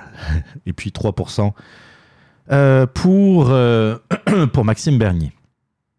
Il se passe pas grand-chose, mais vous voyez encore une différence de traitement entre euh, le Parti conservateur et le Parti libéral. Le Parti conservateur ont trouvé, bah, ou plutôt les journalistes, j'imagine, ont trouvé une candidate qui, excusez, qui avait eu, euh, qui avait eu des propos euh, homophobes. Je sais pas, sans doute sur les réseaux sociaux ou dans le. Ben en fait, c'était non, c'était plutôt une vidéo qu'on a qu'on a entendue tantôt, une, une entrevue. Euh, là, les, les, les conservateurs réagissent finalement. Et ben, je vais vous lire la nouvelle. hein. Le chef conservateur Andrew Scheer s'est fait avare de commentaires samedi lorsque les journalistes l'ont pressé d'expliquer les circonstances du renvoi d'une de ses candidates en Colombie-Britannique la veille. Heather Lang a été expulsée du parti en raison de propos homophobes. Madame Lang, euh, qui portait les couleurs du Parti conservateur dans la circonscription de Burnaby North Seymour, a en effet été expulsée, a indiqué Andrew Scheer, qui faisait euh, campagne à Newcastle en Ontario. Après avoir refusé durant tout l'avant-midi de répondre à la presse, le chef conservateur a apporté très peu de commentaires. Nous demandons à nos candidats d'être ouverts et francs, et lorsque nous sommes avisés d'un comportement inapproprié, nous prenons les actions nécessaires, a-t-il simplement déclaré, tout en poursuivant son chemin. Bon, euh, la tenue des propos, euh, euh, discriminatoire. Et elle a été euh, exclue du, du Parti conservateur, tatsit tatsol. Par contre, le Parti libéral, c'est pas pareil. Un candidat a tenu des propos jugés sexistes, homophobes et racistes, s'il vous plaît, c'est quand même euh, un, un all dress, par le passé pour, euh, pour abriguer les, les suffrages pour le Parti libéral du Canada en Nouvelle-Écosse. Et là, Justin Trudeau euh, a dit il s'est excusé profondément. Lui, il s'y connaît, lui, en excuse. Donc, quand il y a quelqu'un qui s'excuse, ah, c'est correct, hein, c'est correct. Euh, pour justifier sa décision, alors que les conservateurs l'accusent d'être un faux féministe. Les déclarations faites sur Twitter par Jamie Baptiste, candidat dans la circonscription de Sydney-Victoria, étaient inacceptables, a indiqué le chef libéral dimanche, lors d'une mêlée de presse à Plainfield, en Ontario. Il a pris ses responsabilités et s'est excusé profondément, a-t-il déclaré. C'est ça que je comprends pas. Trudeau, Trudeau dit aux médias que les propos étaient inacceptables. Puis, une ligne plus tard, il dit qu'il s'est excusé. Dans le fond, euh, il peut continuer à briguer, euh, à briguer les suffrages pour le Parti libéral. Ça marche pas. Si c'est inacceptable, tu dis pas après, dans le fond, j'accepte. C'est ça que ça veut dire. Soit, soit ce sont des propos inacceptables et puis tu l'exclus, soit ce sont des propos acceptables et tu dis, regarde, je vais le garder.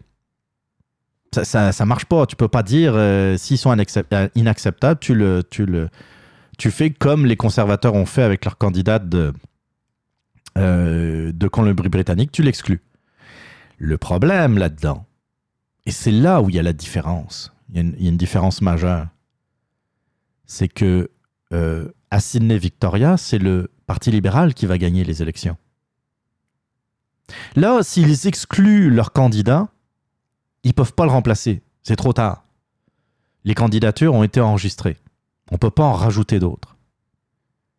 Donc, c'est un député de perdu pour le Parti libéral. C'est là où euh, Justin Trudeau est, assez hypocrite. Parce que si c'était, euh, mettons, s'il avait été dans, euh, une circonscription conservatrice, d'Alberta par exemple, il l'aurait exclu. Ça n'aurait pas posé de problème. Mais là, vu que c'est un député qui, pourrait être perdu pour les, libéraux, ça change tout. Vous voyez, hein, beaucoup, beaucoup de sujets. Alors évidemment, je pourrais parler du face-à-farce de TVA.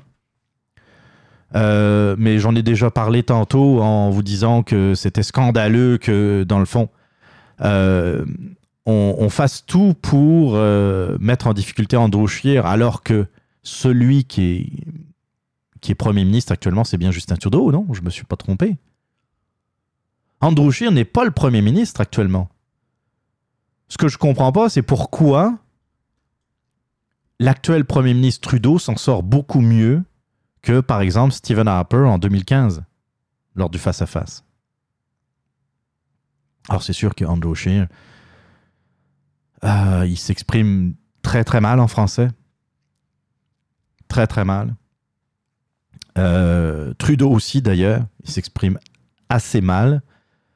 Le seul qui s'en est bien sorti, c'est évidemment Yves-François Blanchette, mais c'est normal. Le français est sa langue maternelle. Il euh, s'exprime relativement bien. Et puis, de toute façon, euh, c'est facile quand tu es, dans un parti qui n'ira jamais au gouvernement.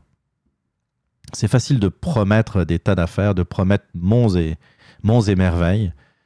Euh, mais moi, ce que j'ai vu, ce que j'ai compris avec l'attitude de, de Québécois là-dedans, c'est qu'ils veulent absolument favoriser le bloc québécois et que euh, l'électorat qui est le plus susceptible de revenir, de d'aller voter pour le bloc, c'est l'électorat du Parti conservateur. Donc, il était important pour Québécois d'envoyer tous les missiles disponibles sur Andrew pour faire fuir les, les gens du, du parti. Bah, soit, euh, soit faire en sorte que l'électorat du Parti conservateur n'aille pas voter, soit euh, qu'ils euh, qu'ils aillent voter pour le, le Bloc québécois. C'est euh, c'est immonde. Ce qu'ils ont fait, euh, je ne veux pas me répéter nécessairement par rapport à tantôt, ce qu'ils ont fait par rapport à, à- l'avortement, c'est immonde. Je dis pas qu'il faut pas poser la question, mais ça a été très clair. Euh, de la bouche d'Andrew Scheer, un gouvernement conservateur ne va pas réouvrir le sujet de l'avortement. Ça devrait normalement suffire. Que le Parti libéral s'en serve encore et encore, bon, on le sait comment ils sont. Mais ils ont fait la même chose avec Stephen Harper. En 2006, déjà, il était question de Ah, vous allez voir, les conservateurs vont réouvrir le sujet, le, le débat sur l'avortement. En dix ans pratiquement au pouvoir, il n'y a jamais été question, une seule fois, de réouvrir le débat sur l'avortement. Ce qui prouve bien que les libéraux puis les médias ont menti pendant tout ce temps. Puis ils font la même chose avec Andrew. Parce qu'ils se disent, là, il faut que le bloc monte. Je vous rappelle que le patron de Québécois, ça reste quand même Pierre-Carl Pellado, celui-là même qui a ouvert la campagne électorale dit François Blanchette. Autre chose pendant que j'y pense, souvenez-vous, euh, lorsque euh, Silvio Berlusconi est devenu Premier ministre en Italie. C'était scandaleux. C'était scandaleux dans tous nos médias québécois que un patron de presse, un magnat de la presse même, puisse devenir Premier ministre du Québec. On a entendu parler pas grand monde lorsque Pierre-Carl Pellado voulait devenir Premier ministre du Québec. Oh, on ne se pose pas de question de savoir si euh, la promiscuité, le rapprochement qu'il y a entre Pierre-Carl Pellado et Yves-François Blanchette euh, vient un peu perturber euh, l'élection, le débat électoral actuel. Quand on parle d'ingérence étrangère, par exemple russe, d'ingérence russe dans l'élection américaine, dans l'élection canadienne, on trouve ça ben ben scandaleux.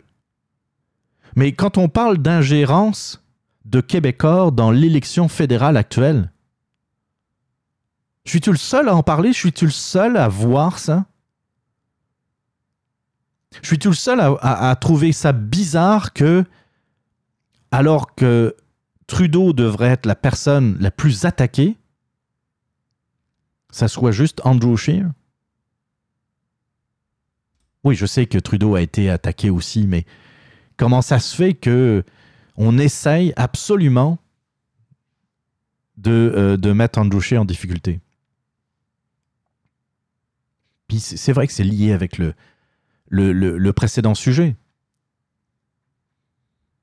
Comment faire confiance aux journalistes quand on voit que, dans le fond, il y a un agenda? Ils défendent un agenda, ils défendent le bloc, ils veulent que le bloc performe. Parce que le bloc est proche des syndicats. Les journalistes sont proches des syndicats. On touche pas trop à Trudeau, parce que Trudeau va aller chercher les voix des fédéralistes. Puis on essaye de faire gonfler le bloc. Comme ça, c'est gagnant-gagnant. On va défendre le bloc, les syndicats, la gauche progressiste et la gauche radicale aussi, pourquoi pas. Puis on va laisser, on va épargner Trudeau pour euh, continuer à avoir l'argent pour les médias, pour Radio-Canada, et puis, euh, puis peut-être des aides fédérales qui vont, euh, qui vont suivre. Parce que, tu bien clair, 50 millions qui sont donnés par le provincial, Trudeau va peut-être ouvrir le, le portefeuille pour... euh, pour euh, non, pas pour aider les médias, pour les remercier. Pour les remercier d'avoir épar- épargné Trudeau. Pour les remercier de ne pas avoir trop parlé d'SNC Lavalin pour les remercier d'avoir dit bah, blackface, il n'y a rien là. là, c'est, c'est comment, euh, comment, comment il disait du maquillage. On parlait de maquillage dans certains médias québécois. C'est, euh, absolument dégueulasse. Tu sais, on peut, c'est correct de de de pas être d'accord avec les idées du Parti conservateur. Ben justement, c'est ça. Ce sont des idées. Alors, si t'es pas d'accord avec des idées, apporte les tiennes, apporte tes arguments. Cette campagne, euh, tu sais, quand on parle de brasser la marde, c'est vraiment ça. C'est vide. Puis là, dans tous les bords, par exemple, là, que ce soit conservateur, libéral, NPD, c'est vide. C'est vide, vide, vide, vide. Il n'y a rien. On va aller chercher les poux dans la tête du voisin. On va s'envoyer. Il n'y a pas d'argument. Puis quand vous voyez le- le gros problème, c'est 34% des Canadiens qui euh, pensent que Justin Trudeau ferait un meilleur Premier ministre ou, ou- et, le meilleur Premier ministre, puisqu'il l'est quand même actuellement. Euh, ça, en dit, ça en dit beaucoup, non pas sur Justin Trudeau, mais sur les autres. Ça en dit beaucoup sur l'état de la politique canadienne. Quand tu vois que un, un professeur d'art dramatique qui est incapable de faire une phrase sans faire E, A, A, A. Hein, on va les réécouter, c'est c'est trop drôle. Ouais.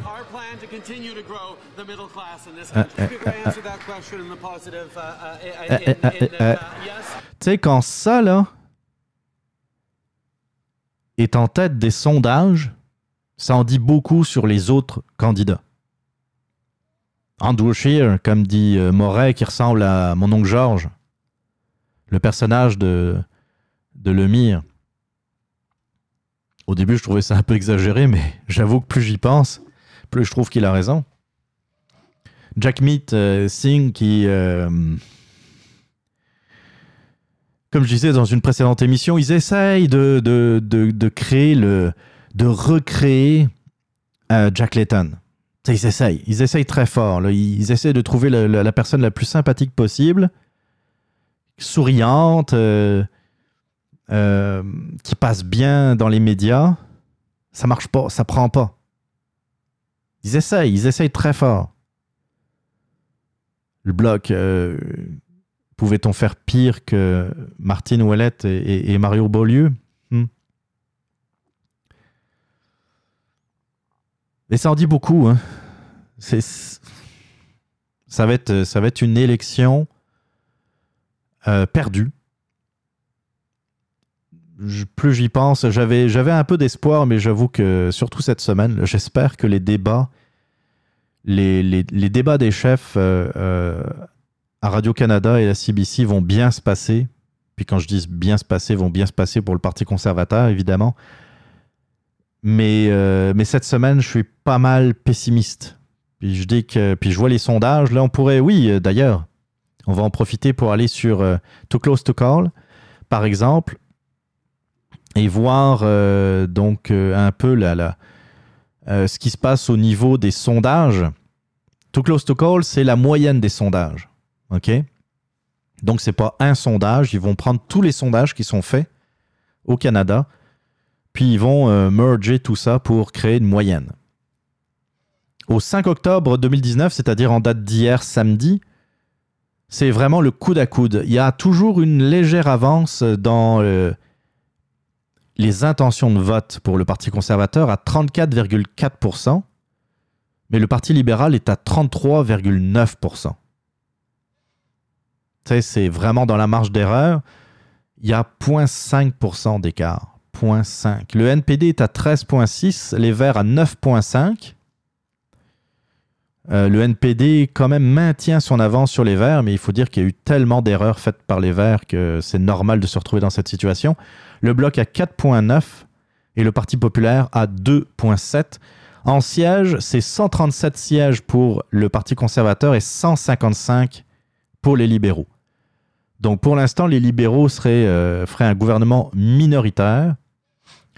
Mais euh, quoi qu'il en soit, je pense que une alliance de gouvernement avec le NPD est quelque chose d'assez simple à faire dans leur cas, malheureusement. Euh, pour, euh, pour Québec 125, il y a 63% de chances que le PLC remporte l'élection. Ils sont descendus à un moment donné à 51%.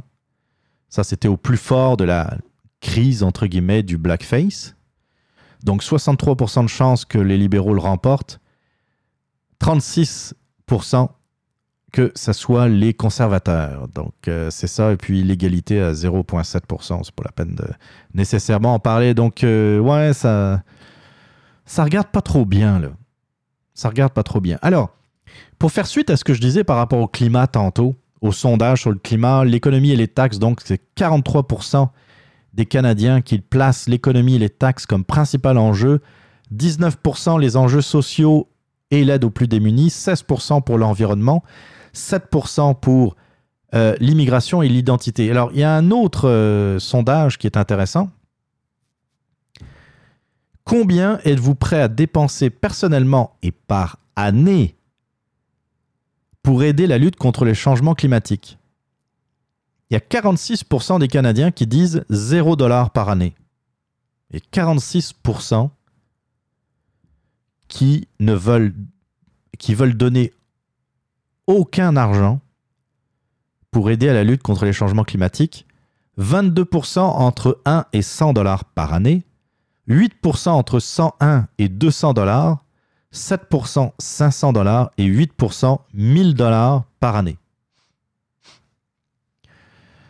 C'est ça. Alors quand on dit que c'est conforme au, sondage hein, euh, euh, qui place en troisième position la lutte contre les changements climatiques, il y a 43% qui veulent rien savoir et qui veulent parler d'économie et de taxes.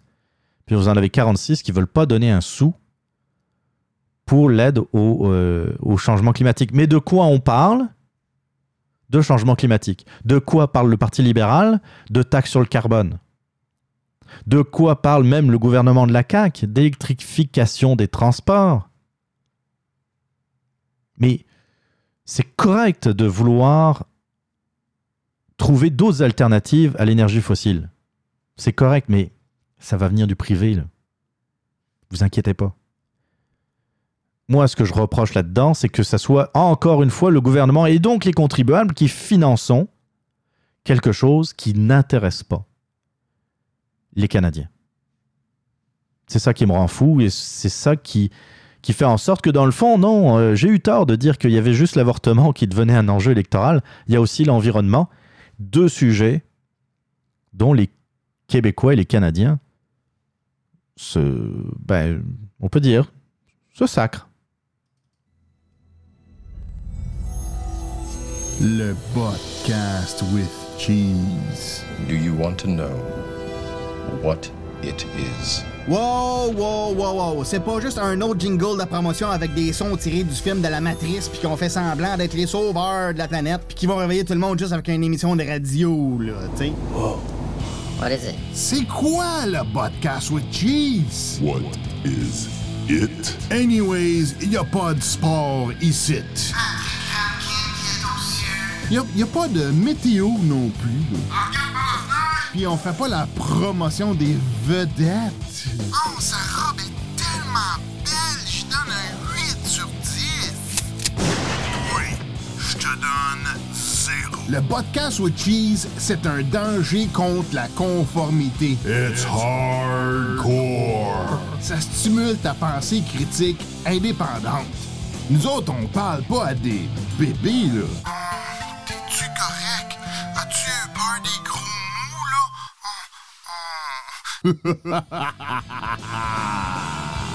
ben aussi, on a des bonnes nouvelles. On dénonce la désinformation et on présente des bonnes choses qui se passent dans le monde. Si tu veux te faire parler en adulte, ben... Bienvenue au podcast with Cheese. Avec Botrax et Test Domi sur botcast.net. B-O-T-C-A-S-T.N-E-T.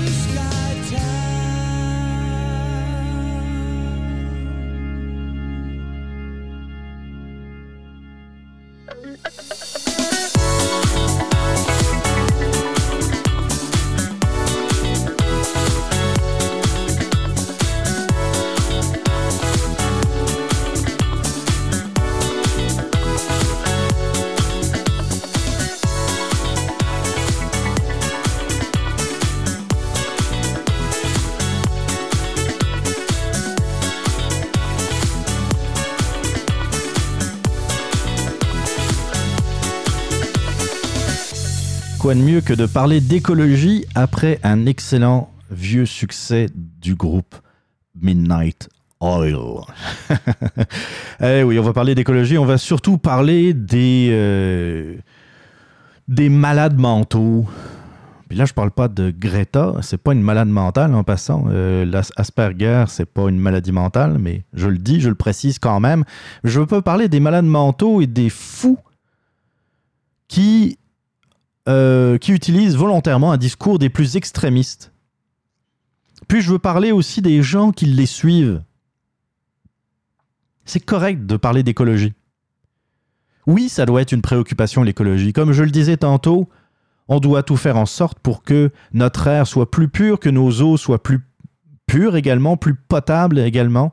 C'est, euh, on doit protéger, on doit protéger dans la mesure du possible nos écosystèmes, euh, la faune, la flore. Je suis pas contre la vertu, encore une fois. Mais pourquoi vouloir absolument suivre des gens qui ont un discours des plus extrémistes? J'en ai parlé d'ailleurs, euh, je sais pas si je vais retrouver mon, mon message.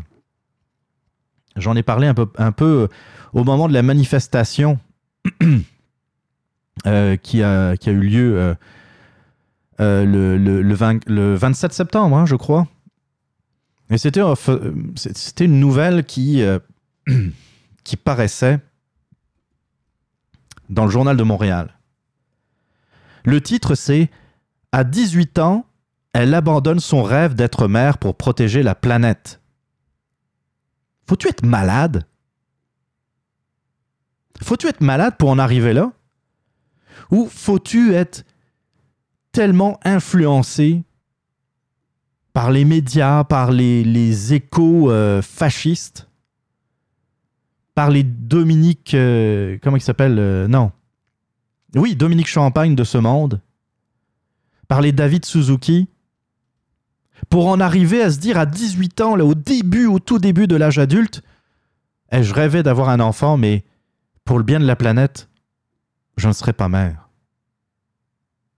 Une chance à la limite qu'elle a juste 18 ans.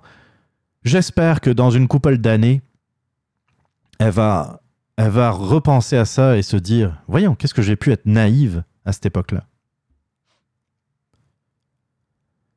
Euh, je vais me citer.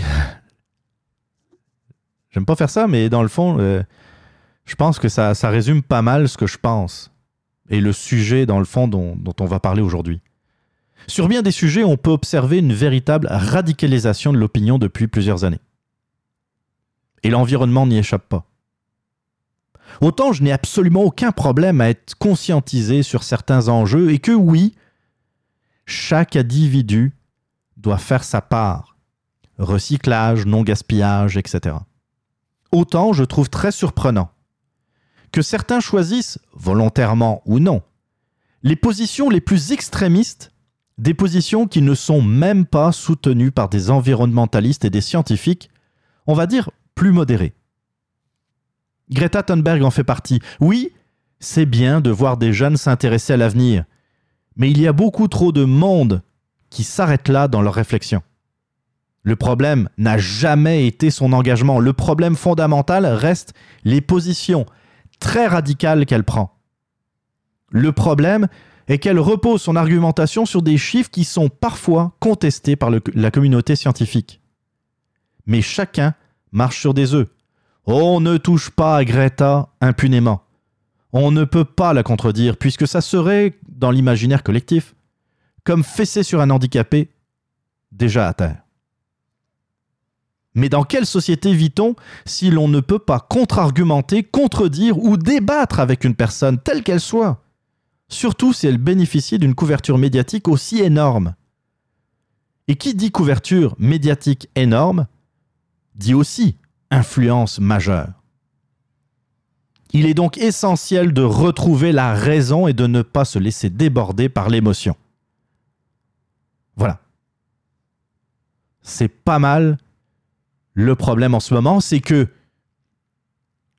on est guidé par notre émotion. On voit une pauvre petite fille qui a un syndrome, le syndrome d'Asperger, qui, a dit, euh, qui a écrit plutôt dans son livre avoir des troubles obsessionnels compulsifs, euh, d'avoir fait une dépression. Elle suscite l'empathie. C'est quelque chose de tout à fait normal, c'est quelque chose de tout à fait humain. On se dit la pauvre petite quand on la voit. La pauvre petite. Elle a bien de la misère. Sa vie a dû être une épreuve sur certains côtés. Mais au-delà de ça, il faut pas s'arrêter là. faut pas s'arrêter là, faut pas s'arrêter en se disant Mon Dieu, c'est donc bien que des jeunes s'investissent pour défendre leur avenir. faut pas s'arrêter là. faut aller creuser. Ok, maintenant qu'ils s'engagent, ils s'engagent pour quoi? Ils s'engagent pour quelle idée? Ils veulent faire quoi? Et c'est là que ça devient gênant. Quand vous entendez, et puis je ne vais pas repasser euh, l'audio de Greta Thunberg à, l'ONU, c'est. Moi, j'ai trouvé ça malaisant, personnellement. Peut-être que je suis mal fait, mais j'ai trouvé malaisant. Euh, mais dans le fond, ce que, puis on l'a entendu euh, 15 000 fois, euh, que ce soit sur les podcasts, dans les médias, ça sert à rien de le repasser. Mais quand elle dit que dans le fond, on doit défaire le, cette obsession de la croissance. Elle parle d'obsession de la croissance. Dans le fond, c'est le capitalisme qu'elle veut détruire. Mais est-ce que c'est le capitalisme qui est responsable de la pollution? Absolument pas. Absolument pas. Vous me croyez pas? L'Union so- L'Union soviétique, sous le communisme stalinien, brejnevien, tout ce que vous voulez, a été l'un des pays les plus polluants de la planète. Il n'y avait aucun contrôle sur l'industrie, il n'y avait aucun contrôle sur les émissions de, polluants. On parlait pas de gaz à effet de serre à l'époque, mais il y avait les acides, les, les, euh, les composés chimiques qui étaient rejetés dans l'atmosphère. Il y avait une véritable pollution. Les premières mesures contre le- les rejets de polluants dans l'atmosphère ont été prises en Occident, dans des méchants pays capitalistes. Puis, encore une fois, oui, si on peut continuer à améliorer la qualité de l'air, il faut le faire. Mais pas au dépens de la façon dont on vit. Surtout que, scientifiquement parlant, il n'y a pas de preuve absolue que l'homme est responsable du réchauffement climatique. Il n'y a rien qui le dit. Puis, il y a une autre affaire, puis c'est marrant que les, les médias, bah c'est marrant. Je sais pourquoi. Mais c'est quand même curieux que les médias n'en parlent jamais. Comment ça se fait que depuis 98, date des premières estimations du GIEC par rapport au réchauffement climatique, aux premières courbes qui ont été créées pour euh, dire, ben, euh, en 2000, on va atteindre telle température, 2010, telle température, 2020, etc.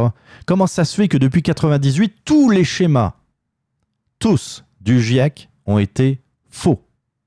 Il n'y en a pas un qui s'est réalisé. Pas un seul. Il y a, des gens du GIEC, il y a des Al Gore qui nous disaient qu'en 2010, 2010, on n'aurait plus d'hiver. Qu'en 2012-2013, il y aurait plus de glace en Arctique. Même si apparemment il y a des fluctuations, c'est vrai, du, euh, de l'épaisseur de la glace en Arctique et en Antarctique, mais il y en a toujours de la glace. Puis je, re- je reviens sur euh, quelque chose dont je vous avais parlé, je pense, peut-être même dans la première saison du Radioblog, je me souviens plus trop, mais quelque chose de fondamental, c'est que le Groenland, en anglais Greenland, a été baptisé terre verte par les Vikings, vers l'an 1000. Vers l'an 1000, Éric le Rouge, qui venait de Scandinavie, a été le premier Européen à débarquer dans ce qu'on appelle aujourd'hui le Groenland. Et évidemment, quand on est le premier à arriver quelque part, eh bien, on va trouver un nom à ce quelque part. Puis il a appelé Greenland, bah, en norvégien ou en suédois, j'imagine, mais il l'a appelé Terre verte, vers l'an 1000. Et dans les, euh, dans ce que l'on sait, dans, dans- dans les écrits qui restent de cette époque, on sait que les Vikings ont utilisé le Groenland comme des pâturages pour leurs animaux. Ce qui prouve qu'il y avait des pâturages. Ce qui prouve qu'il y avait suffisamment de pâturages pour élever des animaux. On a retrouvé sous la glace, et ça aussi c'est très important, on a retrouvé sous la glace des vestiges d'habitats et de fermes construites par les Vikings. Mais posez-vous une question. Si dans les années 2000, on retrouve des vestiges vikings sous la glace, ça veut dire quoi? Ça veut dire qu'ils ont été construits à une époque où il n'y en avait pas. Parce que sinon, il n'y en aurait pas eu d'habitat. Même les vikings ne construisaient pas sur la glace. Ils construisaient des habitats sur la terre ferme. C'était pas des esquimaux, les, les vikings. Et si on retrouve ces habitats sous la glace, C'est donc qu'à une époque, il y en avait encore moins qu'aujourd'hui. Pourtant, il n'y avait pas de pollution humaine. Il y avait encore moins de bétail. Les gens, euh, à, à cette époque-là, mangeaient tous de la viande, du poisson. On ne pouvait pas parler de réchauffement climatique. Mais en fait, oui. Il y a eu un réchauffement climatique dans cette période aux alentours de l'an 1000. On leur a même donné un nom. C'est l'optimum médiéval climatique. Aux alentours de l'an 1000, il y avait des températures qui étaient supérieures à celles que l'on connaît aujourd'hui.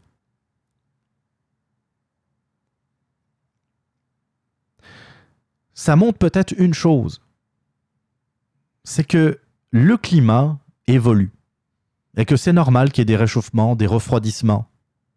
C'est normal qu'il y ait aussi des épisodes, euh, spectaculaires en termes de climat. Le problème aujourd'hui, c'est qu'on est noyé par l'information et qu'on trouve qu'à chaque fois c'est terrible, il se passe une catastrophe. Je prendre une année au hasard. Hiver d'une douceur excessive. Le 19 janvier, crue de la Tamise. La Tamise, c'est le fleuve qui passe à Londres. Sécheresse en Europe orientale. Sécheresse excessive en Provence.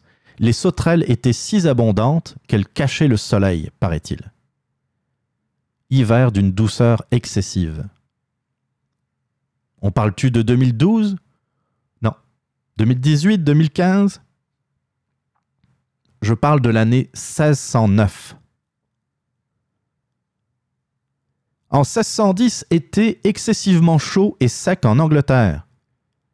Année 1611, été humide et pluvieux en Angleterre, les pluies provoquent de grandes inondations en novembre et décembre, invasion de sauterelles en Provence.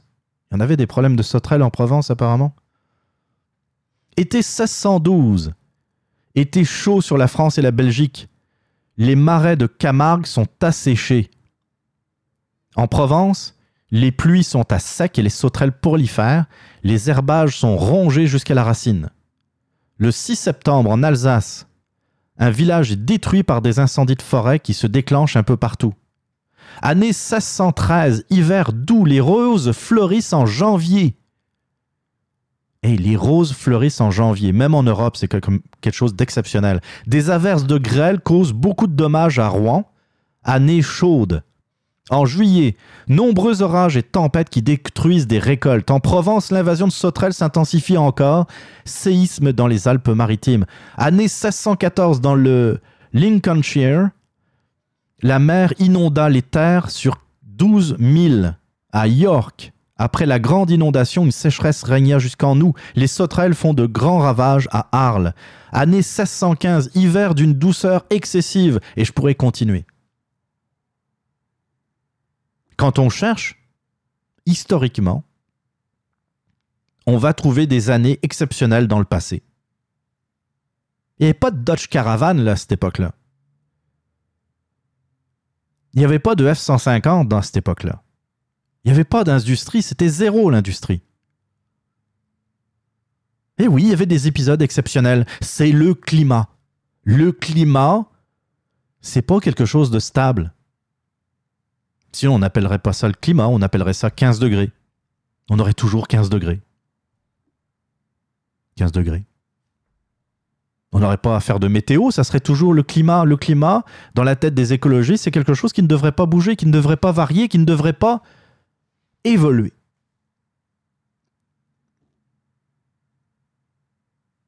Mais nous, on n'y peut rien, on est, on est de la poussière sur Terre.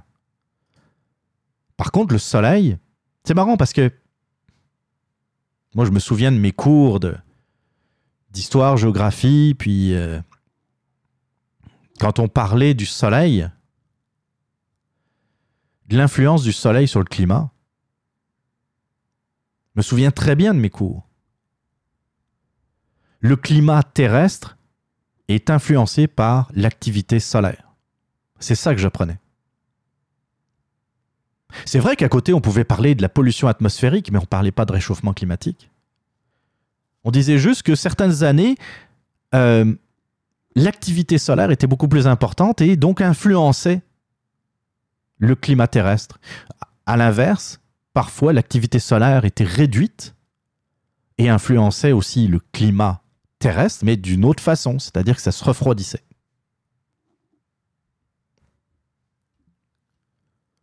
Pourquoi, encore une fois, aller vers les discours les plus extrémistes? On va en écouter un, discours extrémiste. Si vous ne me croyez pas que ça existe, moto, la motoneige. On... on va. Voilà. Comme par exemple le sport automobile, la Formule 1 ici à Montréal, le sport automobile, le- la moto, la motoneige, on fait quoi? Une meilleure réglementation? On- Est-ce que. ah, OK, moi, je, moi, je pense qu'on est à un point où on devrait se dire on n'a plus les moyens de se payer des loisirs qui sont aussi émetteurs. Quand le fascisme est débarqué en Europe, là, il fallait faire face à la menace. On s'est pas dit, ouais, on va continuer pareil parce que ça menace l'économie. Il a fallu qu'on s'allie, qu'on change, qu'il y ait du rationnement, qu'il y ait un effort de guerre considérable pour vaincre le fascisme. Bien, le, problème du réchauffement climatique, si ça se trouve, il est plus menaçant que le fascisme hitlérien. Fait que ce qu'on a besoin, c'est un effort de guerre qui nous oblige à faire des changements radicaux. Hey Si vous l'avez pas reconnu, c'est Dominique Champagne. Celui qui, est, euh, qui a été écouté euh, par le Premier ministre François Legault. Lui, euh, pour lui, dans sa tête, ça marchait pas assez le pacte. Ça marchait pas, il n'y a pas assez de signatures ou de signataires. Il n'y a pas assez de conscientisation dans la population québécoise. Puis, quand il a dû voir les sondages qui plaçaient en troisième position la préoccupation de l'écologie dans les principales préoccupations des Canadiens, il, a dû se rouler en boule sur son bureau. Qu'est-ce qu'il peut faire? Qu'est-ce que peut faire un gauchiste comme Dominique Champagne pour relancer son pacte, pour relancer ses idées que je vais qualifier de suicidaires? C'est d'associer le fascisme. Ça, ça parle. Quand on n'aime pas quelque chose, on dit que c'est un fasciste ou un nazi. Parce que ça parle dans l'imaginaire collectif, même si ça n'a absolument rien à voir. En plus, il parle du fascisme hitlérien. Je ne veux pas vous faire un cours d'histoire, mais en tout cas, fascisme hitlérien.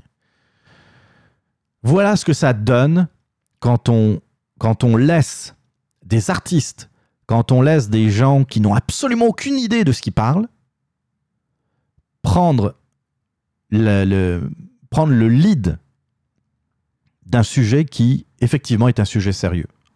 C'est n'importe quoi. Il compare les motoneiges avec, je cite, le fascisme hitlérien. C'est un nom, hein, en passant, euh, Dominique, euh, ça s'appelle du nazisme. Comment tu veux... Moi, je peux pas prendre au sérieux un gars de même. Comme, pourquoi les gens se décident à suivre des, des idiots comme ça? Des dangereux idiots. C'est pas juste un idiot. Tu sais, des gens comme Dominique Champagne dans les années 80, 90, du monde un peu sous qui était au bar. Il dit Ouais, moi, là, j'ai trouvé une idée. Parce que là, les pollutions atmosphériques, c'est. C'est comme le nazisme. T'en avais toujours un qui était pour lui donner une claque en arrière de la tête et dire Hey, Dominique, là, ta gueule. Puis ça s'arrêtait là. T'en avais toujours des imbéciles qui déliraient sur des tas d'affaires mais tu avais toujours le bon sens, le gros bon sens collectif pour dire Ouais, c'est encore d'homme, là. Au bout de la troisième bière, c'est parti. Il part dans ses délires. Il dit Dominique, ta gueule. Et ça se terminait là. Le problème aujourd'hui, c'est que ça va sur les réseaux sociaux, ça va sur YouTube, ça va dans les médias et même RDS, ça c'est l'e- l'extrait que je vous ai passé, RDS, la chaîne sportive, invite Dominique Champagne pour parler des loisirs polluants comme la Formule 1, le- la motoneige euh, et j'en passe. Et si on n'a pas Dominique Champagne, on a des Luc Ferrandez qui foutent un, bordel pas possible dans leur arrondissement. Luc Ferrandez qui, lors de son dernier ou un de ses derniers conseils d'arrondissement, a dit il faut rendre la vie des automobilistes de plus en plus difficile. Hey Ils font partie de tes contribuables, ils font partie de tes administrés. Tu es censé aussi euh, les défendre. Luc Ferrandez, qui, euh, dans un des médias, je n'ai pas retrouvé l'article malheureusement, mais disait que dans le fond, il faudrait peut-être aller vers un autoritarisme vert. Ça, autoritarisme, c'est un autre mot pour parler de dictature. Et on en voit de plus en plus. Il y a quelques années, ils étaient encore un peu gênés de parler de dictature, de d'imposer, euh, d'imposer leur vision d'écologie ou de, euh, décroissance, etc. Ils étaient un peu gênés. Mais là, ils le sont de moins en moins. De plus en plus, on voit des gens sortir dans les médias et dire bah, il faudrait peut-être imposer à tout le monde euh, l'écologie telle qu'on la conçoit. Dans le fond, ce que ça veut dire, c'est que de plus en plus de gens veulent, parlent d'une dictature verte. C'est ça que vous voulez? Si c'est pas ça que vous voulez, arrêtez de les suivre, ces gens-là. Parlez de façon raisonnable, suivez les gens qui sont plus modérés. Alors vous avez tous ces jeunes qui défilent dans la rue, 300 000, 500 000, 1 million, qu'importe. Vous lire un message qui a été partagé sur, euh, sur Facebook 88 000 fois. Ça m'a beaucoup rassuré. Euh, qui a été euh, traduit en français par un certain Thomas Engel, Engel, Engel qui viendrait d'un journaliste. Je, mets ça au conditionnel parce que je n'ai pas réussi à, à retracer l'origine du message. Qui viendrait supposément d'un journaliste de Sky News en Australie. Je cite. Puis ça, c'est un message aux jeunes. S'il y a des jeunes qui m'écoutent et qui ont été à la marche pour le climat, écoutez ça. Vous êtes la première génération à avoir demandé la climatisation dans les salles de classe. Vos leçons sont toutes faites à, l'ordinateur. Vous avez une télévision dans chaque pièce. Passez toute la journée à utiliser les moyens électroniques. Au lieu de marcher à l'école, vous prenez toutes sortes de moyens de transport. Vous êtes les plus grands consommateurs de biens de consommation de toute l'histoire. Vous achetez sans cesse des vêtements les plus chers pour être tendance. Votre protestation est annoncée par des moyens numériques et électroniques. Les gars, avant de protester, éteignez la climatisation, allez à l'école à pied, éteignez vos téléphones et lisez un livre, faites un sandwich au lieu d'acheter de la nourriture. Rien de cela ne se produira parce que vous êtes des égoïstes, mal éduqués, manipulés par des gens qui vous utilisent, disant que vous avez une cause noble, tout en vous amusant dans le luxe occidental le plus fou. Réveillez-vous et fermez-la, informez-vous des faits avant de protester. C'est un peu hardcore, mais j'avoue que j'ai vraiment bien aimé euh, ce message. Et puis ça rejoint un peu ce que, ce que disait Pascal euh, à l'émission du Fat Pack, l'émission 40. Je pense un peu vers la fin de l'émission. Lui, euh, il avait des idées justement à proposer aux jeunes. Dire, vous manifestez, c'est bien, mais montrez un peu l'exemple. Tu sais, c'est sûr, c'était sur un ton euh, un peu sarcastique, mais dans le fond, s'ils veulent vraiment se battre pour défendre le climat et défendre la planète, défendre le climat. En plus, ça veut rien dire. Tu sais, je, le disais un peu ironiquement, euh, d'ailleurs, à, cette émission, euh, au Fat Pack, je disais, mais manifestation pour le climat, comme s'il y avait des manifestations contre le climat à côté. Tu sais, je sais pas si tout le monde a bien compris l'ironie, mais ça veut rien dire. Le climat n'est pas quelque chose qui, a une existence spécifique. Tu sais, faire une marche pour la défense de l'environnement, faire une marche, euh, à la limite, euh, contre le dérèglement climatique, comme, euh, comme, euh, comme ils inventent des, termes tous les quarts d'heure, c'est difficile de les suivre. C'était refroidissement climatique, réchauffement climatique, après ça a été les variations climatiques ou les, ch- les, les- les changements climatiques. Maintenant, c'est le dérèglement climatique ou la crise climatique aussi. C'est difficile à suivre. Et donc, euh, oui, dans, l'émission du Fat Pack numéro 40, euh, Pascal Ménard euh, revenait sur, euh, dans le fond, donner des idées. Je vous invite à, écouter l'émission, bien sûr, mais des idées comme, euh, bah, par exemple, arrêter la climatisation, comme dans ce, dans ce texte. Commencer par là. Arrêter de, de chauffer, arrêter d'aller en classe euh, euh, avec des, des- des moyens utilisant de l'énergie fossile. C'est très bien de manifester, là. Tout le monde a le droit de manifester. C'est un droit fondamental. Mais qu'est-ce que font Greta Thunberg et tous les... Je cherche un mot... euh, Tous les fidèles de Greta Thunberg. Concrètement, concrètement. À part à pouvoir... ah, ah, non, recommencer. À part ne plus aller à l'école, à part avoir fait une pancarte et s'installer devant le Parlement suédois pour dénoncer une soi-disant crise climatique, à part avoir pris le voilier depuis euh, euh, la Grande-Bretagne jusqu'à New York pour aller parler à l'ONU, à part avoir participé à plusieurs marches, concrètement, qu'est-ce qu'a fait Greta Thunberg? Pensez-y, si, vous aviez vraiment ce combat à cœur, vous prendriez les 300 000 personnes à Montréal, vous, vous leur diriez Oui, on va faire une marche. Mais vous savez quoi? On va aller sur le Mont-Royal, puis on va ramasser tous les détritus. Dès que vous voyez un détritus, vous le mettez dans un sac. Puis, on va se trouver du financement pour planter des arbres. On va montrer qu'est-ce que les gens, qu'est-ce que les adultes, par exemple, ou les gouvernements doivent faire. On va se prendre en main. Mais au lieu de ça, non. Ils vont pas à l'école, puis ils marchent euh, euh, le vendredi soir, et puis ils se retrouvent après au Starbucks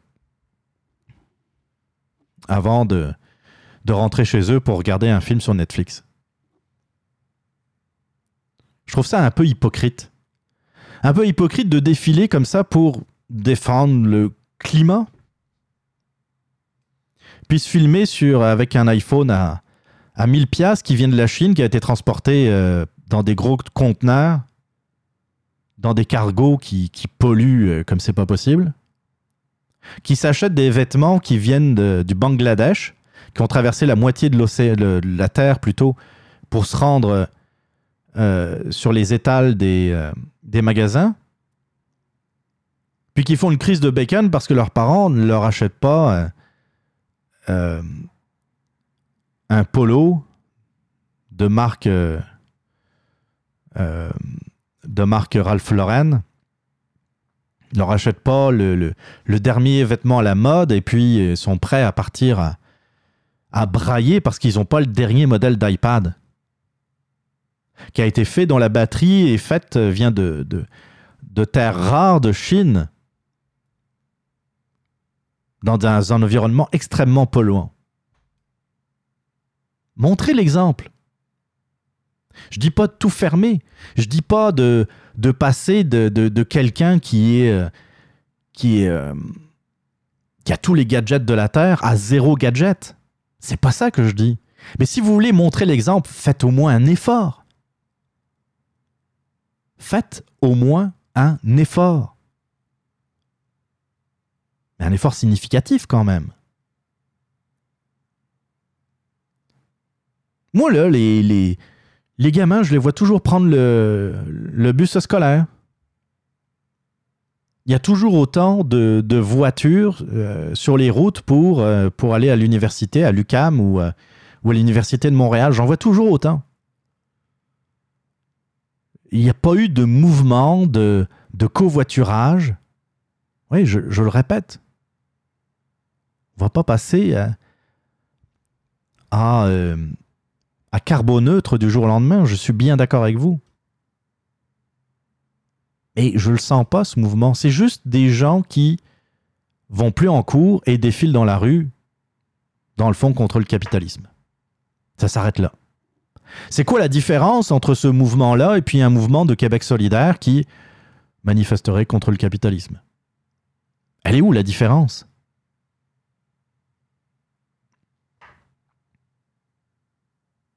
Pourquoi suivre absolument les plus radicaux? Camille Cornelier, professeur de littérature collégiale euh, à l'UCAM, le 8 septembre 2018, écrivait dans Le Devoir Environnement, il est temps d'être radical.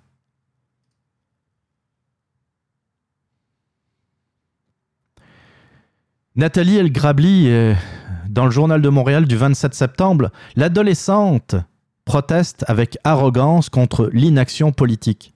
Soit, elle parle de Greta. Peut-être devrait-elle alors prêcher par l'exemple Plutôt que d'orchestrer des marches stériles, pourquoi n'organiserait-elle pas des grandes corvées de nettoyage, un sac poubelle à la main? Elle pourrait inviter ses fans à, lutter contre la pollution en nettoyant les berges des cours d'eau. Voilà un geste qui justifierait qu'on l'admire et qu'on l'imite. Ça revient un peu à ce que je disais. Prêcher par l'exemple. Parce qu'à part prêcher, pour l'instant, il n'y a pas. L'exemple ne vient pas. Il n'y a pas d'exemple. L'exemple de prendre un bateau pour traverser l'Atlantique, alors qu'en fait, elle aurait pu prendre deux billets d'avion, elle et son père, mais qu'au final, il y a six personnes qui vont prendre l'avion à cause de ce déplacement en bateau.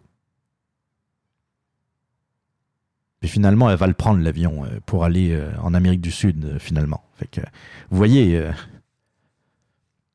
la question n'est pas de totalement s'arrêter comme elle prétendait le faire, de totalement arrêter de prendre l'avion comme, comme elle, elle nous le disait lorsqu'elle était en, Grande-Bretagne. C'est pas ça le but.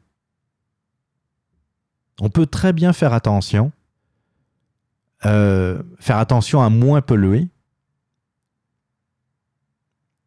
mais c'est pas avec des discours extrémistes que ça va passer. Vraiment pas. Et d'ailleurs, ça ne passe pas. Contrairement à ce qu'on essaye de dire. Mais alors, qui est le coupable là-dedans? Qui est le coupable? Loïc Tassé, Journal de Montréal du 28 septembre. Cinq pays émettent plus de 60% de tout le gaz carbonique dans le monde, en admettant encore une fois que le gaz carbonique soit un polluant, ce qui n'est pas le cas. 60%, non, 5 pays émettent 60% de tout le gaz carbonique dans le monde. 60%. La Chine, 30%. Les États-Unis, 15%. L'Inde, 7%. La Russie, 5%. Et le Japon, 4%. L'Union européenne compte pour 9% des émissions. Tous les vieux pays industrialisés ont réduit leurs émissions de gaz carbonique. Mais deux pays ont largement ruiné les efforts de réduction des autres pays, la Chine et l'Inde. Les émissions de CO2 de la Chine et de l'Inde ont contribué respectivement à 62% et à 15% de l'augmentation mondiale entre 2005 et 2014, dernières données disponibles. Ce sont deux pays, ce sont les deux pays qu'il faut viser en priorité pour sauver la planète. Mais est-ce que Greta va en Chine? Est-ce que Greta va en Inde? Non. Greta va dans les seuls pays où il y a eu des vrais efforts de réduction du CO2. Quelle excuse les gouvernements, euh, quelle est l'excuse des gouvernements chinois et indiens? Les gouvernements chinois et indiens défendent leurs émissions de CO2 en les divisant par leur nombre d'habitants. À ce compte, la Chine n'émet que 6,6 tonnes de CO2 par habitant, tandis que l'Inde en émet 1,6 tonnes. C'est très peu en comparaison des 15 tonnes par habitant émises par les États-Unis. Ceci place tout de même la Chine au 40e rang sur 193 pays. Qui bénéficie des réductions de CO2 des dernières années? De manière générale, plus un pays est nordique, plus il est industrialisé et plus ses émissions de CO2 sont fortes. Mais une question dérangeante se pose. Sommes-nous en train de demander à certains pays industrialisés de réduire leurs émissions de CO2 pour que d'autres pays puissent se développer et émettre plus de CO2 Il semble bien que oui. En théorie, la Chine et l'Inde devraient abaisser leurs émissions totales de CO2. Mais qui va exiger cet effort de leur part? Et surtout, qui pourrait, qui pourrait faire respecter un tel engagement? Personne pour le moment. Or, la Chine et l'Inde sont de loin, sont loin d'avoir acheté leur industrialisation. Achevé plutôt. La Chine et l'Inde sont loin d'avoir achevé leur industrialisation. Donc, dans le fond, l'effort de réduction du CO2 incombe aux pays occidentaux. À nous. Mais en échange, la Chine et l'Inde vont continuer d'augmenter leurs émissions de CO2. Qui s'en plaint? Qui les dénonce? Ouais, personne. Par contre, il faut dénoncer absolument les États-Unis, il faut dénoncer, faut, faut s'auto-flageller en disant que nous, Canadiens, nous, polluons beaucoup alors qu'on représente absolument rien. On ne fait pas partie des pires pays en émissions de, de CO2. Alors qui détient la solution? Une évidence se dégage, même si les vieux pays industrialisés y mettaient toute leur bonne volonté et qu'ils réduisaient encore, disons de moitié leurs émissions de gaz à effet de serre, cette réduction ne serait pas suffisante pour compenser les nouvelles émissions de CO2 qui risquent de provenir de la Chine et de l'Inde d'ici une ou deux décennies.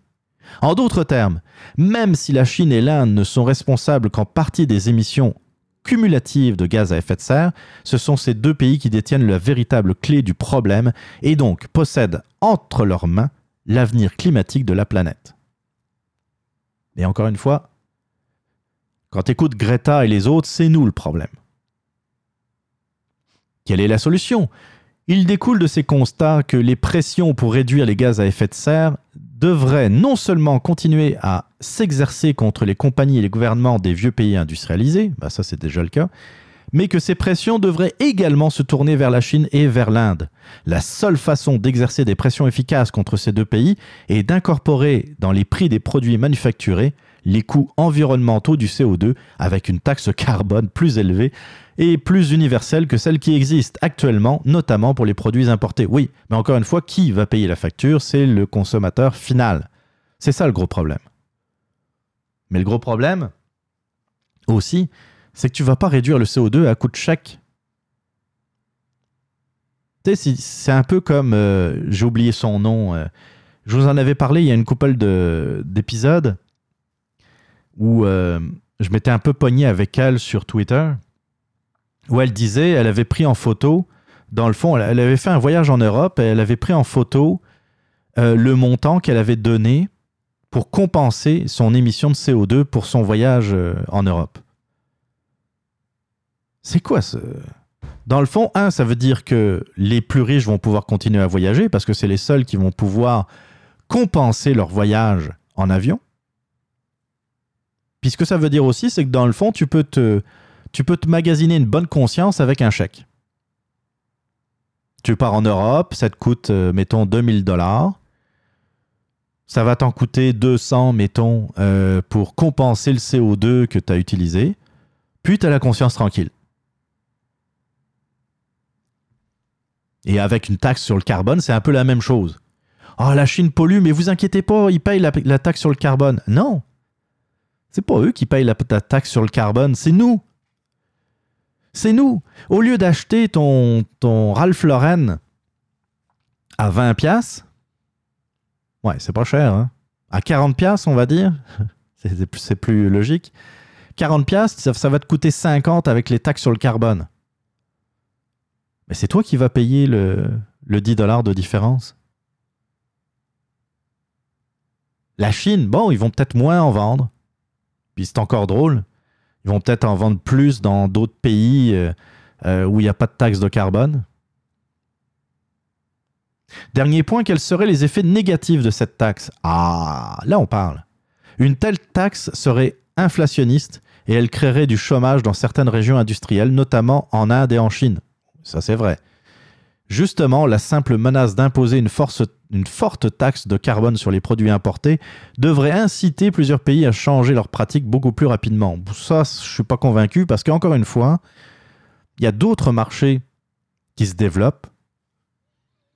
Puis la Chine et l'Inde pourraient se retourner vers des pays qui n'imposent pas de taxe sur le carbone pour vendre plus de leurs produits. Autre chose aussi qu'il faut prendre en ligne de compte, c'est que la Chine et l'Inde ont une, cla- une classe moyenne qui est en train d'exploser. C'est-à-dire une classe qui est susceptible d'acheter ces produits manufacturés dans leur propre pays.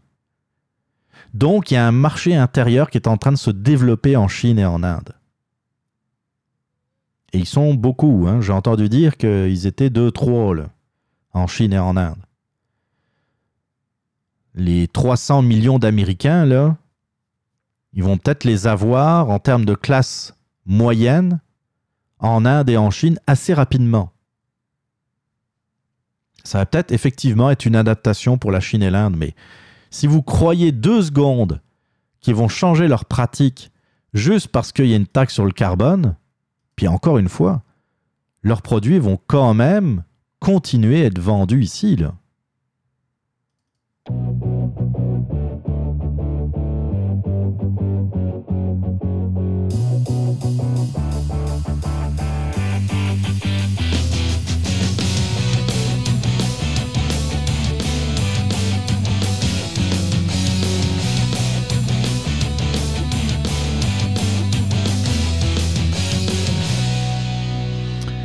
Et oui, s'achève donc le 55e épisode du Radioblog. Je pense que j'ai pas mal fait le tour de ce que je voulais, euh, parler, euh, de ce que je voulais parler, donc euh, surtout en termes d'extrémistes environnementaux. J'aurais pu parler des gens qui, qui,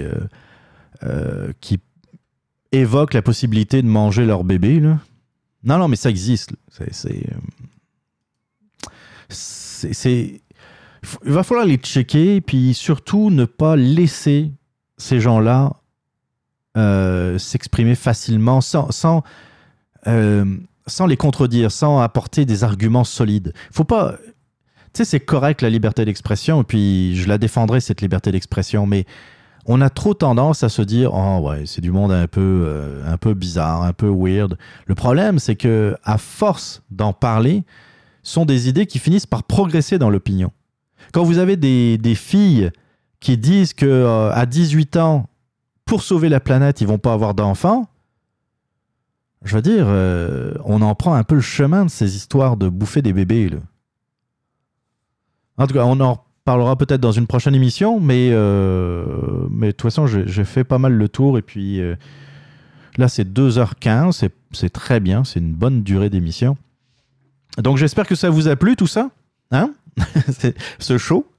Euh, J'espère que ça vous a plu. Puis, euh, puis comme toujours, ben, je vous invite à participer au débat. Si vous n'êtes pas d'accord avec ce que je vous ai dit, euh, ou si vous êtes d'accord, eh bien, appelez au 438 300 6833 438 300 6833 pour laisser un message, dire à quel point vous aimez le show ou que vous le détestez. Vous pouvez également utiliser la boîte vocale sur le- le- le site radioblog.ca, rubrique boîte vocale.